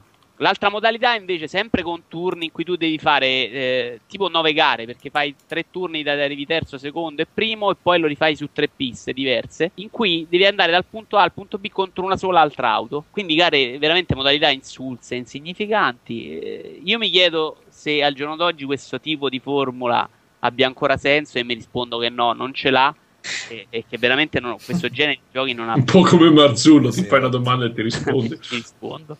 Quindi veramente Forza 3, anche se è un bel gioco, con una carriera del genere è imbarazzante. Ma Poi- una mia impressione è stato un po'. mh, Non, non se ne sente parlare molto. Insomma, alla fine.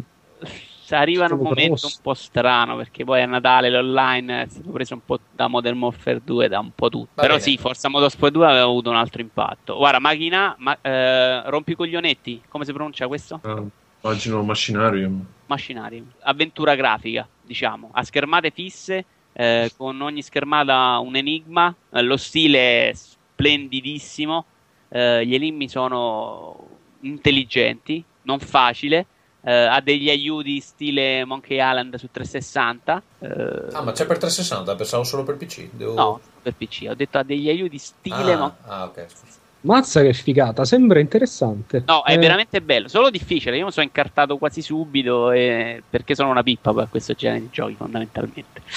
Però bello, veramente bello, bello stile. L'ho comprato, su, l'ho comprato credo, su Steam.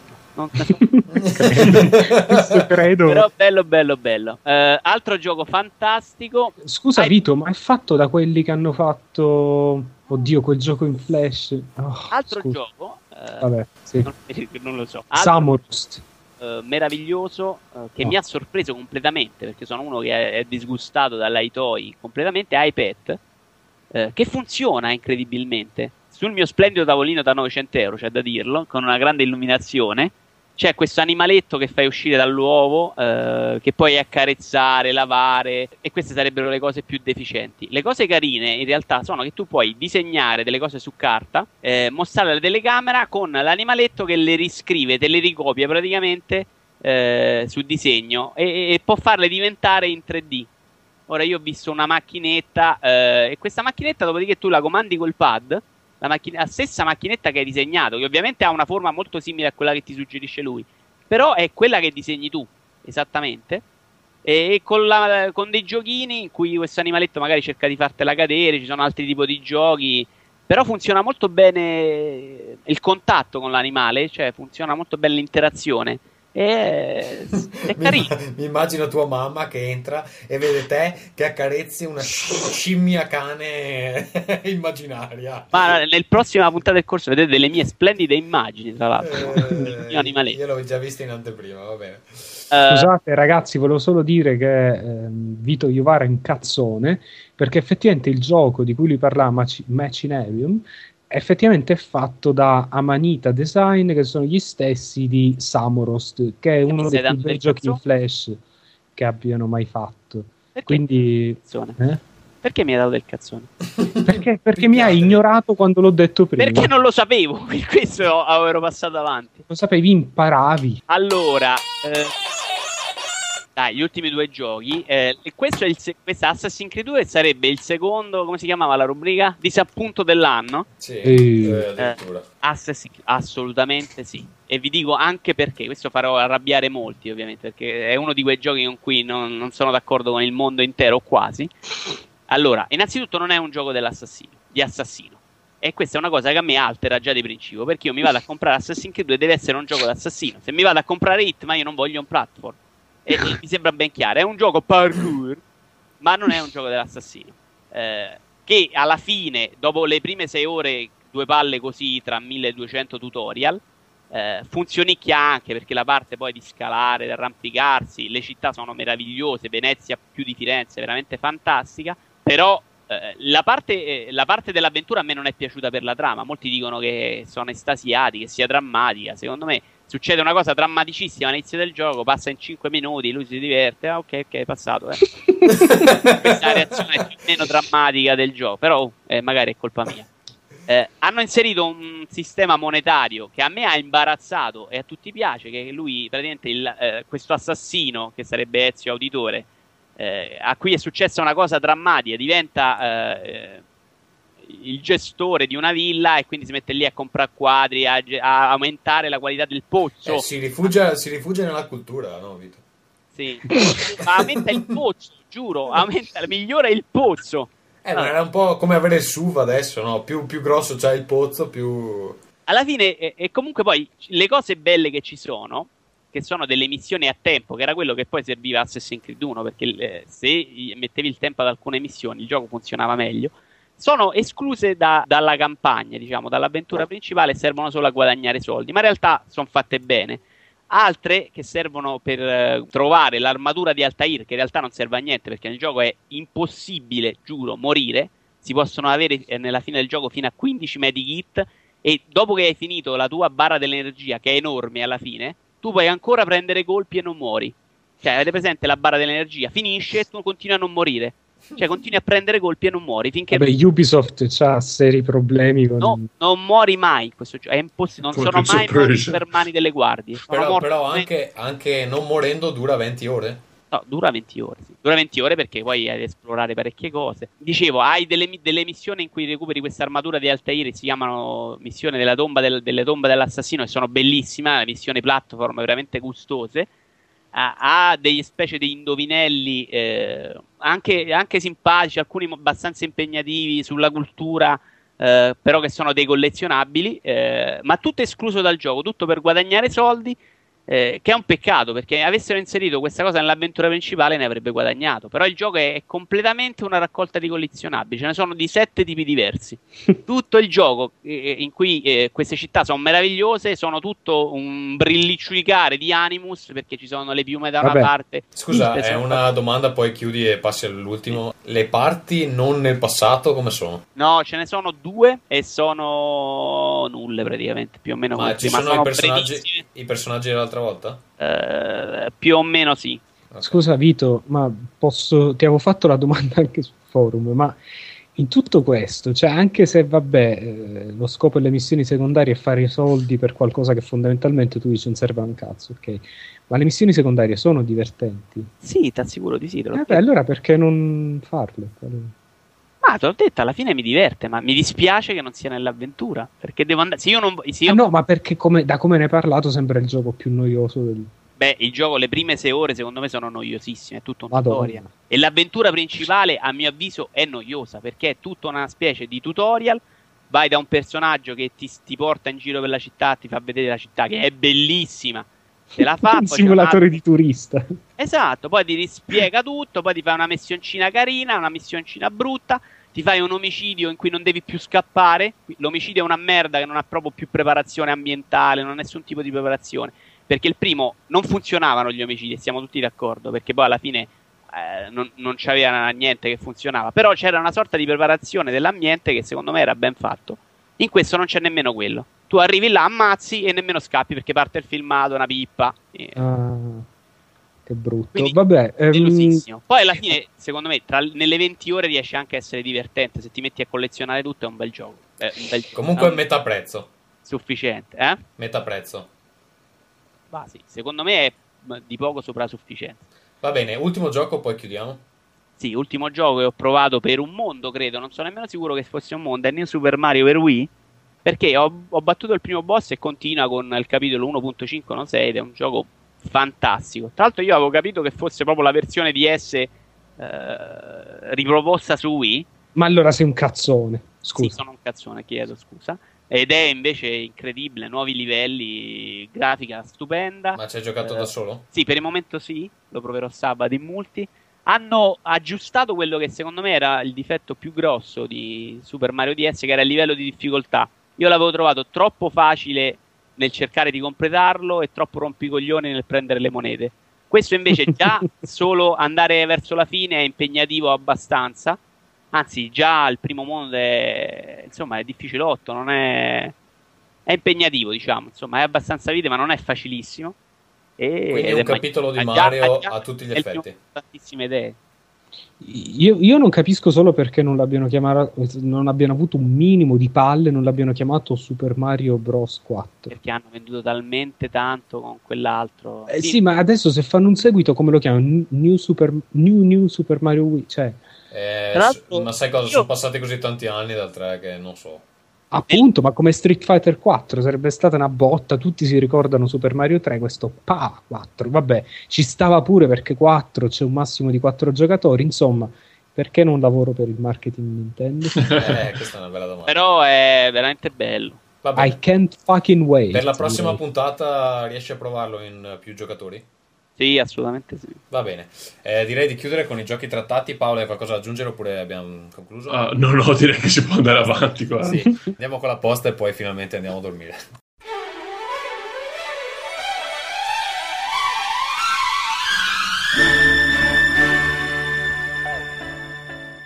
Allora, eh, email, ne abbiamo ricevute una grandinata oggi quando ho avuto la malaugurata idea di mettere un messaggio su Facebook dicendo che era l'ultima occasione per mandare email, ce n'è arrivata una marea. Allora le ho tagliate un po'. Abbiamo Simone Azzarello.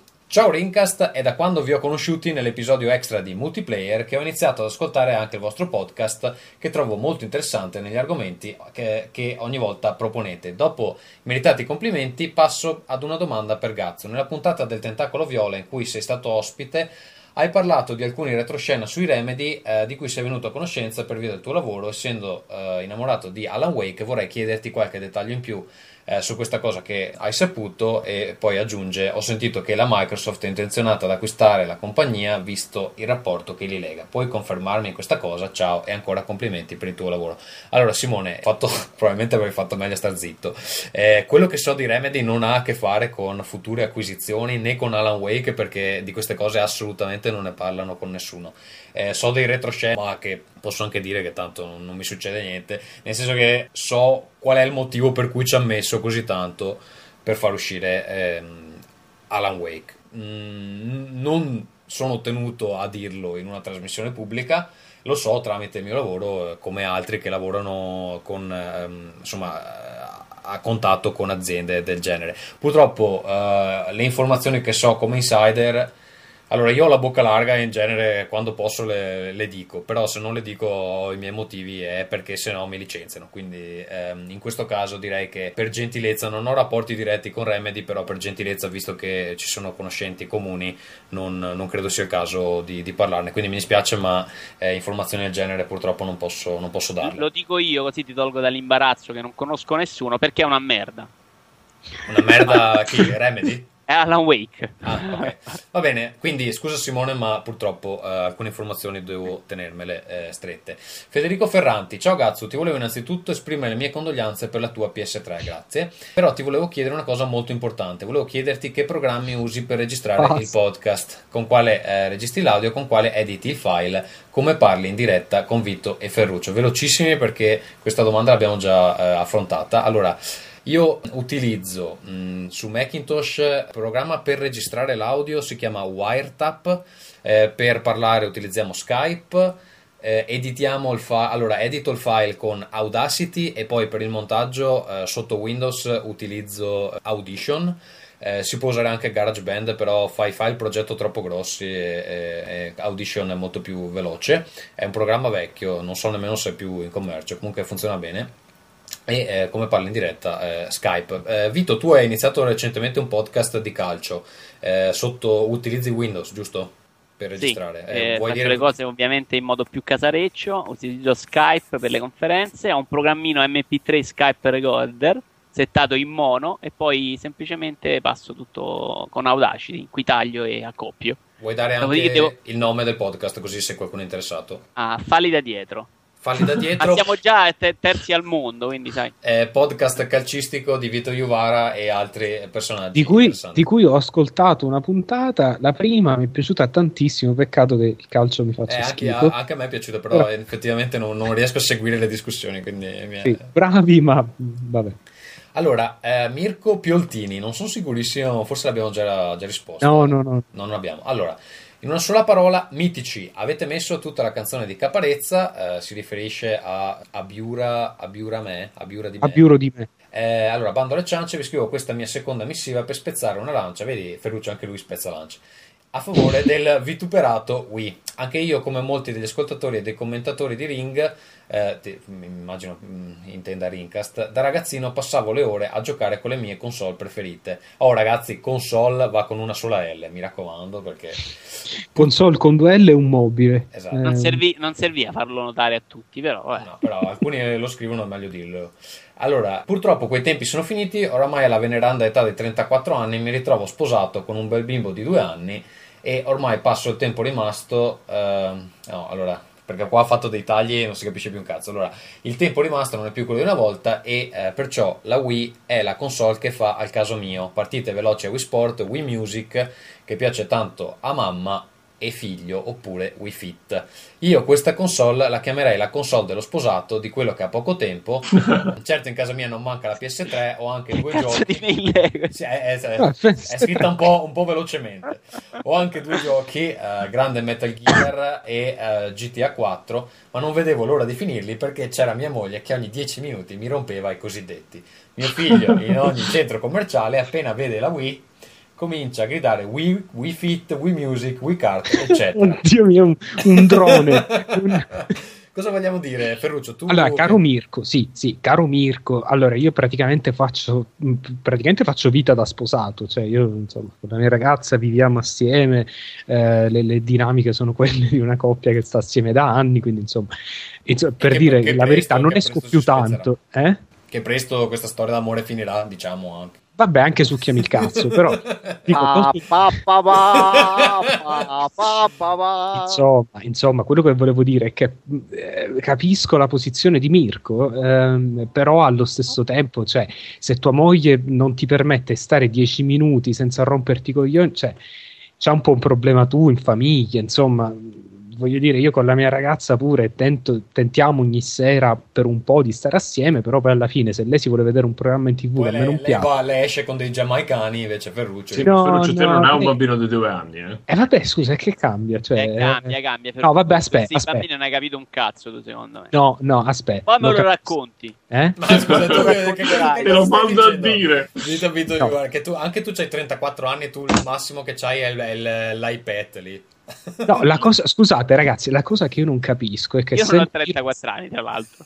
Ma, eh, scusate ragazzi, quello che io sento dire un sacco è la gente dice eh ma c'ho un figlio oppure c'ho, mi sono sposato, non c'ho il tempo, ma eh, cioè come trovi il tempo per guardarti una partita o per, eh, non lo so, guardarti eh, il grande fratello, alla fine se vuoi, cioè, è più che altro è che cambiano le cose che, che- che ti piace fare, insomma, quello lo posso Ma, capire. no, il videogiocare ha bisogno dei tempi e degli spazi che la televisione non richiede. Non Ma sono sì. d'accordo, non Ma sono sì. d'accordo, no, ma si può giocare. Io, io, le, le mie sessioni di gioco spesso durano meno di un telefilm. Sì, cioè- ma per dire, se vuoi giocare a Call of Duty e un bambino di due anni vicino, non ci puoi giocare.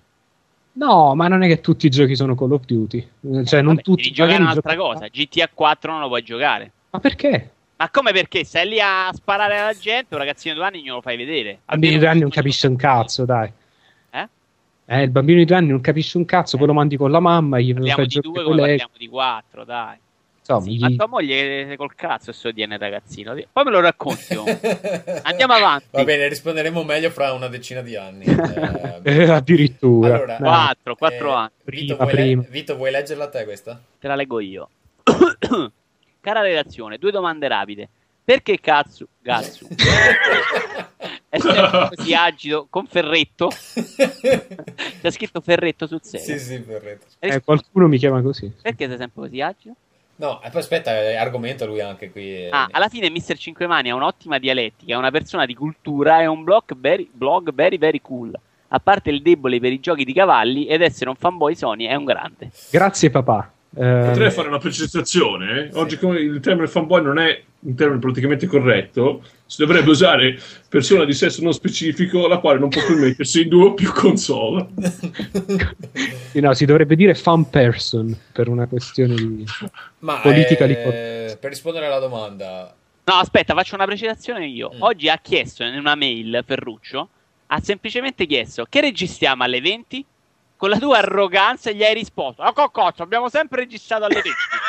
Quando lei, tutte le puntate, sono 31, tu hai mandato una, un PM il giorno che dicevi registriamo alle 20. Sì, infatti ho pensato, No, se rispondo, ma no. allora, Eh, scusa, però oggettivamente Ferruccio ogni tanto fa delle domande un attimo fuori, fuori da- da- dall'universo. Allora, abbiamo mai registrato a un orario diverso da quello di oggi? No. Quindi, sì, vabbè, ma tu sei una persona che darebbe una coltellata in gola perché ti chiedono che ore sono sotto un orologio. Ma poi ogni puntata tu però hai specificato in un messaggio registriamo alle 20, quindi non sembrava così campata in Quindi aria. questa volta vi ho confuso, incredibilmente.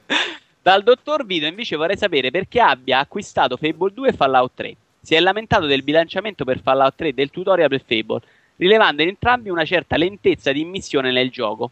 Però ha osannato Mass Effect che in realtà non sia, eh, no- non è molto diverso. Eh, ci vuole un bel po' per appro- eh, impratichirsi con i comandi e ad un livello alto eh, da, meggia- da metà gioco in poi si è troppo forti perché il gioco sia una sfida. Allora, eh, Fable 2 io ho detto che ho provato solo il tutorial, non mi è piaciuto, quindi non ho proprio parlato di bilanciamento. In realtà non è proprio piaciuto a pelle, il tutorial è solo lento in realtà. Eh, Fallout 3 sì, secondo me eh, è troppo lento all'inizio, non funziona bene per le prime 10 ore. Eh, Mass Effect però io l'ho detto, ho detto a me il gioco è piaciuto tanto a livello di trama, ma proprio quei problemi all'inizio, è, è verissimo tutto quello che dici. E l'ho anche scritto in una recensione, che non ricordo dove, penso su Babel. Su Babel, sì. Esatto, e ho scritto quello, ho scritto che all'inizio è un gioco insopportabile perché non si capisce nemmeno perché non ti funziona il cecchino. All'inizio tu hai il gioco, metti il cecchino e non c'è il mirino, dici ma perché? Scusa, ho comprato un cecchino, non è rotto, e invece non puoi perché non, non sai ancora l'abilità di sparare con il cecchino. Quindi Nick Gelm vai eh, da ora in poi su www.parliamodivideogiochi.it cerca le recensioni di Vito Iuvara perché le troverai per esteso online. C'è anche da dire che non è che se ti piace un gioco non te ne piace un altro, cioè non è che uno deve avere la coerenza in quello che gli piace. Però Vabbè, lui diceva su una cosa di approccio, se ha, No, se ha un problema eh, Fallout 3 ce l'ha anche Mass Effect, per la ragione che i problemi sono simili per me, quello dell'inizio è un problema simile. Ok, eh, prossima email. Ok, allora ci scrive Ernesto Salvetti e dice: Cari amici di Rincast, vorrei sottoporvi alcune domande. Come mai un odio viscerale da parte vostra per i JRPG? Eh, io posso dire la mia, ne ho giocati un sacco perché erano il mio genere preferito periodo PS1, PS2. Non proprio a livelli di- da follia, tipo alcuni personaggi che giocano solo JRPG, però abbastanza. E, e vengono a noia, vengono a noia dopo un po' perché sono tutti uguali nelle trame, nel- nello svolgimento e soprattutto nel fatto che ci sono così tanti tempi morti. Beh, ci si rende spesso conto che un gioco che dura 60 ore avrebbe potuto durare 12 ed essere migliore. Questa è la mia. Eh, io più o meno ho lo stesso background di Tommaso, cioè al tempo, insomma, periodo PS1, mh, i giochi di ruolo mi piacevano, giapponesi mi piacevano parecchio. Poi, secondo me, andavano bene per quel periodo, dopodiché sono rimasti gli stessi e non hanno, secondo me, ragione di esistere in un mondo in cui ci sono giochi che, in quanto a caratterizzazione, trama, ambientazione, controlli, eh, meccaniche di gioco, sono veramente anni luce avanti, eh, dove, dove era ancora usare i menu, eh, i, i combattimenti a turni senza nessuno spessore strategico, insomma, secondo me sono proprio indifendibili. Inoltre, e non so se è una cosa solo mia, però mi sembra un po' una cosa generalizzata della mia generazione, eh, non sopporto più lo- il modo di raccontare giapponese, cioè non riesco più a guardare Quello, un- quello per me, perché non è vero che cioè, alcuni JRPG hanno ancora una componente tattica non, non indifferente, però è più la, metodo- la narrazione giapponese che proprio è rimasta statica. Sì, non, non lo reggo più, insomma, anche, anche guardare un, un anime, per me è anime, quello che sia, mi, mi- mi spacco i coglioni, non ce la faccio. Va Eh, bene, poi c'è una domanda che è più per Vito. Sto vendendo la mia Xbox 360 eh, per 175 euro dopo un anno e mezzo di utilizzo, avendola pagata in origine 250. Sono uno stronzo? e se sì, come mi posso redimere? Dottor Vito Iovara, lei cosa dice? Sta facendo lo sborrone a casa nostra, a far vedere che vendi un 360 a 175 euro oggi. Va, va, fanculo, dai. Va bene. Senti, Perché, eh, scusa? scusami, Gazzu, ti voglio bene. Ce lo ricordiamo che c'è Paolo ancora con noi, vero? Sì, no, infatti, volevo fare la domanda a Paolo. Eh, Paolo, la secondo, secondo te è il miglior gioco per PS3 online? Ah, eh, non lo so perché io su PS3 Un bambino interrogato proprio. non, eh, non l'ho mai giocato, non l'ho mai giocato online su PS3 perché Vabbè, quella dopo è più Allora, facile. Quando quella- Io nasce- volevo, io volevo rispondere, volevo rispondere alla domanda dei JRPG dicendo che io sto ancora giocando a Persona 4 l'ultima volta che ci siamo sentiti sul podcast. Anch'io, anch'io, anch'io, eh, anch'io, eh, sto ancora giocando. Ce l'ho lì. era oh, 29. Faccio 40 minuti una volta al mese. Io sono a 60 ore adesso e sono credo 80% del gioco e sì, sto, sto riscontrando i problemi come diceva, è proprio Solo lei. dopo 60 ore. No, no, perché beh, c'è, c'è una, mm, per quanto mi riguarda c'è un'interessante struttura di, di- di come, come mm, ti relazioni con la tua ragazza. Puoi avere una ragazza nel gioco, puoi, eh, puoi portare fuori un sacco di, di- di vari personaggi e poi puoi appunto approfondire il tuo rapporto con uno o addirittura più di uno, a quanto pare. Pers- Persona, Persona 4 è l'unico che mi ha interessato recentemente. Ci gioco poco perché non ce l'ho qua a casa, ce l'ho da un'altra parte, ma è l'unico che mi- problema- mi ha un po' interessato. Il mio problema è che quando mi sono fatto, dal momento in cui mi sono fatto la ragazza, eh, non cambia più niente. Cioè, Ah. puoi continuare a uscirci quanto vuoi e c'è sempre la solita cazzina. Insomma, non te la dà. No, a parte quello, ma non, non- non mi aspettavo nulla del genere. No, ma io sono molto più romantico. Cosa, cosa credi, Ferruccio? Eh, però sì, appunto, era, era il, mo- era il principale momento per andare avanti perché adesso la storia è pur sempre interessante, ma è proprio lenta. e- Che è come la vita vera, fra l'altro. L'importante è che puoi andarci a cavallo, quantomeno. Va bene, No. eh, Ferruccio, miglior gioco online per PS3? Allora, te ne dico tre: eh, Killzone 2, Little Big Planet e Uncharted 2. Secondo me Elite Planet. Comunque, eh, Vito, il mondo finirà veramente nel 2012? Sì, Incrociamo le dita. Speriamo, dai. che, allora, abbiamo ancora quattro email. Ah, pensavo stessi per dire tre anni, però No, vabbè. eh, Marco Slaviero, ciao ragazzi di Rincast, non vi scrivo perché ho una domanda interessante da fare, ma perché avevo paura che il podcast durasse troppo poco e non mi va che andiate a letto troppo presto o troppo sobri. Quindi vi chiedo le prime cose che mi viene in mente. Uno, è meglio un gioco tecnicamente perfetto con un gameplay pessimo o viceversa? Eh, direi chiaramente un gioco con un gameplay perfetto e tecnicamente pessimo. Eh, Allora, invece rispondo io. dico- Secondo me, messa così, sono tutte e due delle merde. Esatto, esatto. Io invece dico che non esiste la separazione fra corpo e anima, la grafica è il gameplay, il gameplay è la grafica, andiamo avanti. Guarda, sono d'accordo con Ferruccio. Andiamo. Paolo? Lo vedi che quando Sì, divento- sì, anch'io. Va bene. Completamente Allora, domanda, seconda domanda, quali sono i giochi che, benché fossero una gioia per gli occhi, vi faceva schifo giocare e quali sono quelli che, anche se divertenti da giocare, erano inguardabili? Eh, ci devo pensare. La prima categoria, quelle di gioia per gli occhi, ma facevano schifo da giocare, era Folklore per, su, su PS3. Che da- visivamente secondo me è bellissimo, tipo delle scelte cromatiche anche di character design, che pur essendo da scuola giapponese era comunque un, un, eh, un approccio un po' diverso dal solito. Eh, però da giocare, le pa- almeno le parti, si, divend- si divideva in due, due parti il gioco. C'era la parte di, di notte che andavi nel mondo eh, delle fate, diciamo, e li combattevi, era più action based, e- ma durante il giorno era una noia mortale perché dovevi andare dovevi gi- girare intorno a questo villaggio c'era una sola porta aperta ed era quella che ti faceva avanzare nella storia e non c'era era un po' legnosetto come... eh, sì, quindi Eh, ma io direi, boh, per me, forse di recenti Assassin's Creed, il primo. Eh, bellissimo da vedere, non altrettanto da giocare. Non, non è in- insopportabile, però aveva delle parti noiose. Io direi anche Red Faction eh, Guerriglia che mh, eh, insomma Ma a me Red Faction ha divertente da giocare, ma, Ah, da vedere è orribile, sì. Ma da vedere, cioè, Io dico divertente da giocare, inguardabile Ghostbuster. Invece i giochi eh, che sono una gioia per gli occhi, che facciano veramente schifo, è abbastanza difficile in realtà. Perché se c'è un grosso lavoro dal punto di vista tecnico, poi che non ce ne sia dal punto di vista ludico Sì, è, abbastanza raro. è Però raro. secondo me una casa che eccelle in questo è Ubisoft. Fa dei giochi bellissimi da vedere. L'ultimo Prince of Persia, per esempio. Bellissimo da vedere, palloso da giocare. Ma non era male da giocare, aveva dei No, problemi. non era male, ma non era assolutamente a livello del comparto tecnico, il gameplay. Eh, ti dirò, secondo me se lo facevano meno ripetitivo, un po' più corto, poteva anche funzionare. no? Boh, guarda, vabbè, a me ha deluso abbastanza e ce l'ho in edizione speciale. Ehm, Ma tu sei l'unico al mondo che non l'ha capito, però è quello, quello che l'ha ritenuto frustrante, però diciamolo. eh, Ricordiamolo sempre. Non so se è finito così. Eh, va bene, lui fa due esempi, dice Resident Evil 5 per PC, bellissimo da vedere ma ingiocabile, tanto che l'ho disinstallato subito. E dall'altra parte il padrino versione Wii, gioco bruttissimo e ripetitivo, ma che comunque mi ha divertito molto giocare, dato il buon uso del controller del Wii. Tu, Vito, l'avevi giocato sul Wii? No, il Padrino 2 avevo giocato Ah, ok. io, ma su 360. Va bene. E comunque aveva buone idee, non era male. Eh, mail di Shaggy. Cari esperti di Rincast, per Gazzo, perché non cambi la sigla della posta? Grazie del suggerimento Shaggy, magari lanciamo un'altra competition, anche se devo dirla tutta, a me non dispiace la sigla attuale. Ma dopo che avete sentito oggi quella di Casagazzo, secondo me non farete più queste due no, però magari lanciamo una competition nella prossima puntata, stavolta ci sono già abbastanza novità.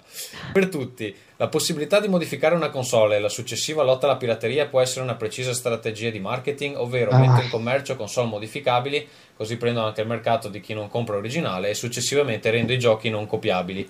Per esempio, eh, quella roba che è successa con Xbox recentemente. Vabbè, no, Wave 3 e 4 è- sono praticamente del- delle modifiche che venivano fatte ai giochi, ma bastava una piccola patch ai giochi, addirittura sul sulla ISO e si risolveva. Poi Shaggy aggiunge, non so se lui sia di Napoli, comunque lui aggiunge, considerate che a Napoli i DVD falsi li vendono anche in salumeria, tipo cliente, mi dia un etto di prosciutto e un Assassin's Creed 2. Sì, Eh, allora, eh, se- po- questa teoria, che come tutte le teorie cospirative, mh, non so perché mi, proprio mi dà fastidio a pelle, mi fa, venire- mi fa incazzare. Allora, no, no, assolutamente no. Primo perché il mondo non funziona come Napoli, senza offesa per i napoletani, però è solo in Italia che c'è, e forse in Polonia, che c'è un livello di pirateria tipo al 67%. in Polonia. Eh, sì, credo che i tre paesi più piratoni siano Polo- Italia, Spagna, Polonia e, e Spagna. Sì. Eh, quindi Ma la pira- assolutamente Spagna. Tutta la roba piratata arriva dalla Spagna. Sì, ma solo perché magari ne Ma sanno anche di porno più. arrivano dalla Spagna, sono tutti... Vabbè, raga, Va bene. Non ha importanza. Il punto è che. Scusa, sono solo le 11 e mezza, adesso non è che dobbiamo fare le puntate brevi. eh. Infatti, non è che io vivo con una donna che mi sta aspettando, però vabbè, eh, alla fine il mercato internazionale non funziona secondo le regole della pirateria. La pirateria è, è- danneggia le- i produttori di hardware, ha distrutto praticamente PSP, che, che se ne dica. Eh, ha, ha- dato delle botte anche in eh, che so a PlayStation 2, le sta dando a Wii, le sta dando a 360 perché comunque se non ci fosse neanche la possibilità di piratarlo, magari si venderebbero un pizzico meno di console, però i produttori di console farebbero molti più soldi eh, vendendo giochi e probabilmente potrebbero anche ci potrebbe essere anche un pizzico in più di differenza di prezzi nei giochi. Quindi no, la pirateria non, non è voluta dalle, dalle case come strategia di marketing. Basta.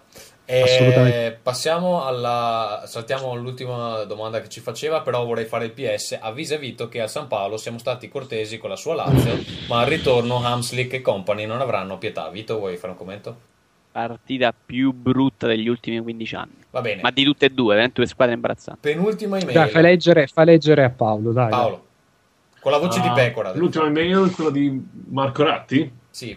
Sì, carissima redazione di Rincast, giungo velocemente al dunque. È rumore ormai di mesi che il servizio PlayStation Network, offerto finora gratuitamente da Sony verso No, ne abbiamo parlato dell'anno- di questo. Leggi l'ultima proprio. Diventerà a pagamento, Ok, ok, di questo ne abbiamo parlato, Marco. Spero che sia abbastanza. Oh. C'è un'altra alla fine, leggi quella. Sì, Ci scusiamo con Marco, andiamo avanti con un altro Marco Ratti. Eh no, sono lo stesso Marco. Ah, che cavolo, scusate, sì. Però questa volta ci ha aggiunto il nickname che non so neanche pronunciarlo, quindi... Anaheim. Gliss- eh, vero, è la Anaheim. stessa persona. Non so. 82. Ciao ragazzi, come ultima chance per la posta da trattare nel programma vi propongo di parlare ancora una volta dei contenuti scaricabili su Xbox Live. Cazzo, non è possibile che due settimane dopo il lancio del gioco delle software house se ne escano con dei download, download- downloadable content, immagino a pagamento. Vedi Borderlands e altri. Ma scherziamo? È come se, è come se mi vendono l'auto e dopo due settimane mi vendono i finestrini a parte. Certo, l'auto va lo stesso, ma non è completa.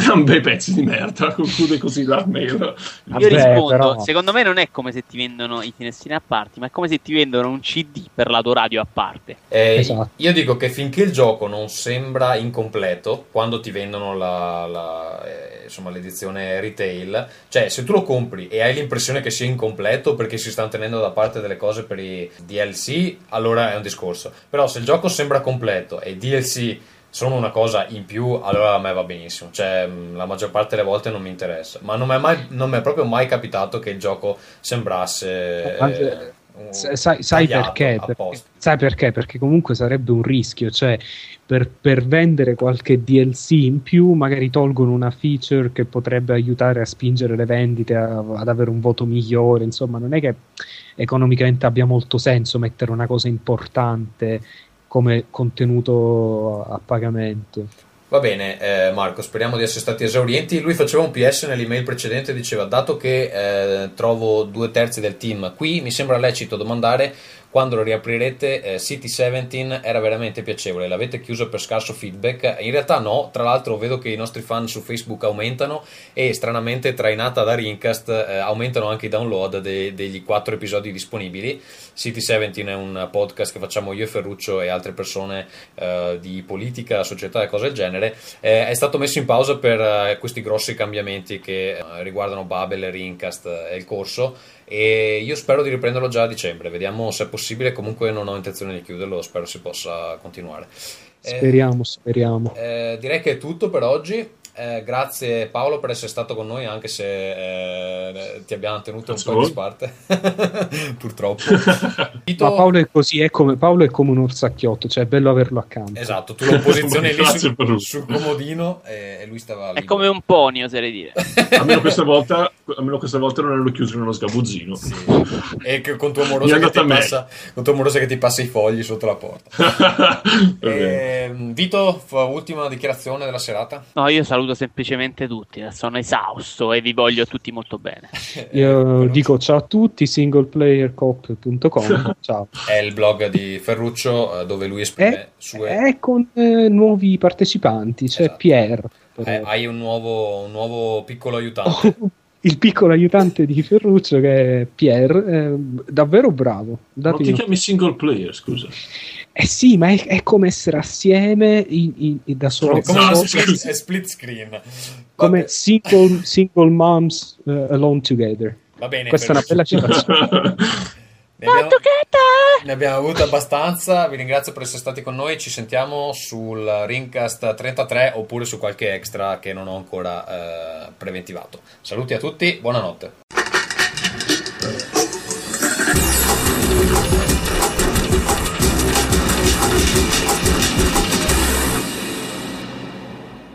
Allora, dopo i grossi cambiamenti, troverete Rincast, Bubble e il corso per videogiocatori professionisti all'indirizzo parliamodivideogiochi.it. I blog vecchi dovrebbero reindirizzarvi direttamente all'URL nuovo. Visti appunto questi cambiamenti, è cambiata anche la mail. Adesso ci potete scrivere a rincast@parliamodivideogiochi.it. È cambiato l'indirizzo Twitter, adesso ci trovate a twitter.com slash parliamo di videogiochi. Se eravate già abbonati non dovete fare niente perché eh, rimarrete abbonati, semplicemente vi troverete la nuova dicitura. Fate attenzione perché adesso il logo non è più quello di Rincast, è quello di Parliamo di videogiochi, il colore di sfondo non è più il rosa ma è verde. È cambiata anche la pagina Facebook, trovate il link sul sito nuovo. Eh, per essere chiari, le vecchie pagine di Facebook rimarranno attive, visto che eh, purtroppo su Facebook non si possono rinominare, quindi non possiamo fare travasi di utenti. Ma se volete rimanere aggiornati su tutti i progetti contemporaneamente, vi consiglio caldamente di diventare fan di Parliamo di videogiochi. Questo ci aiuterebbe anche a far conoscere il nuovo, nuovo sito.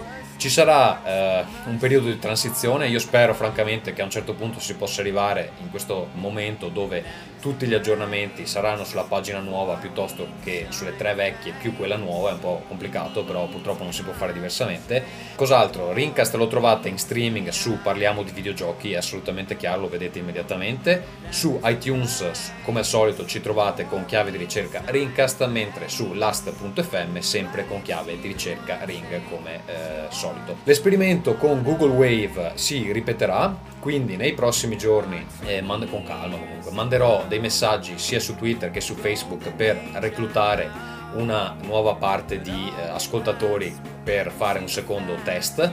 Andiamo tranquillamente con calma perché eh, non tutti al momento hanno accesso a Google Wave, bisogna avere l'invito un po' complicato e anche perché insomma il servizio è ancora abbastanza instabile, quindi se invito 100 persone è facile che non si riesca a lavorare. Se volete rimanere informati su questi inviti, diventate fan su Facebook o appunto seguiteci su Twitter.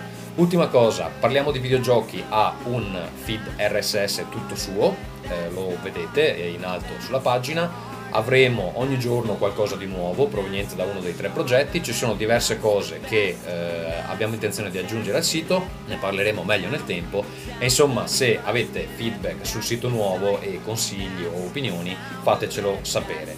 Adesso finalmente abbiamo finito, alla prossima. Ringcast.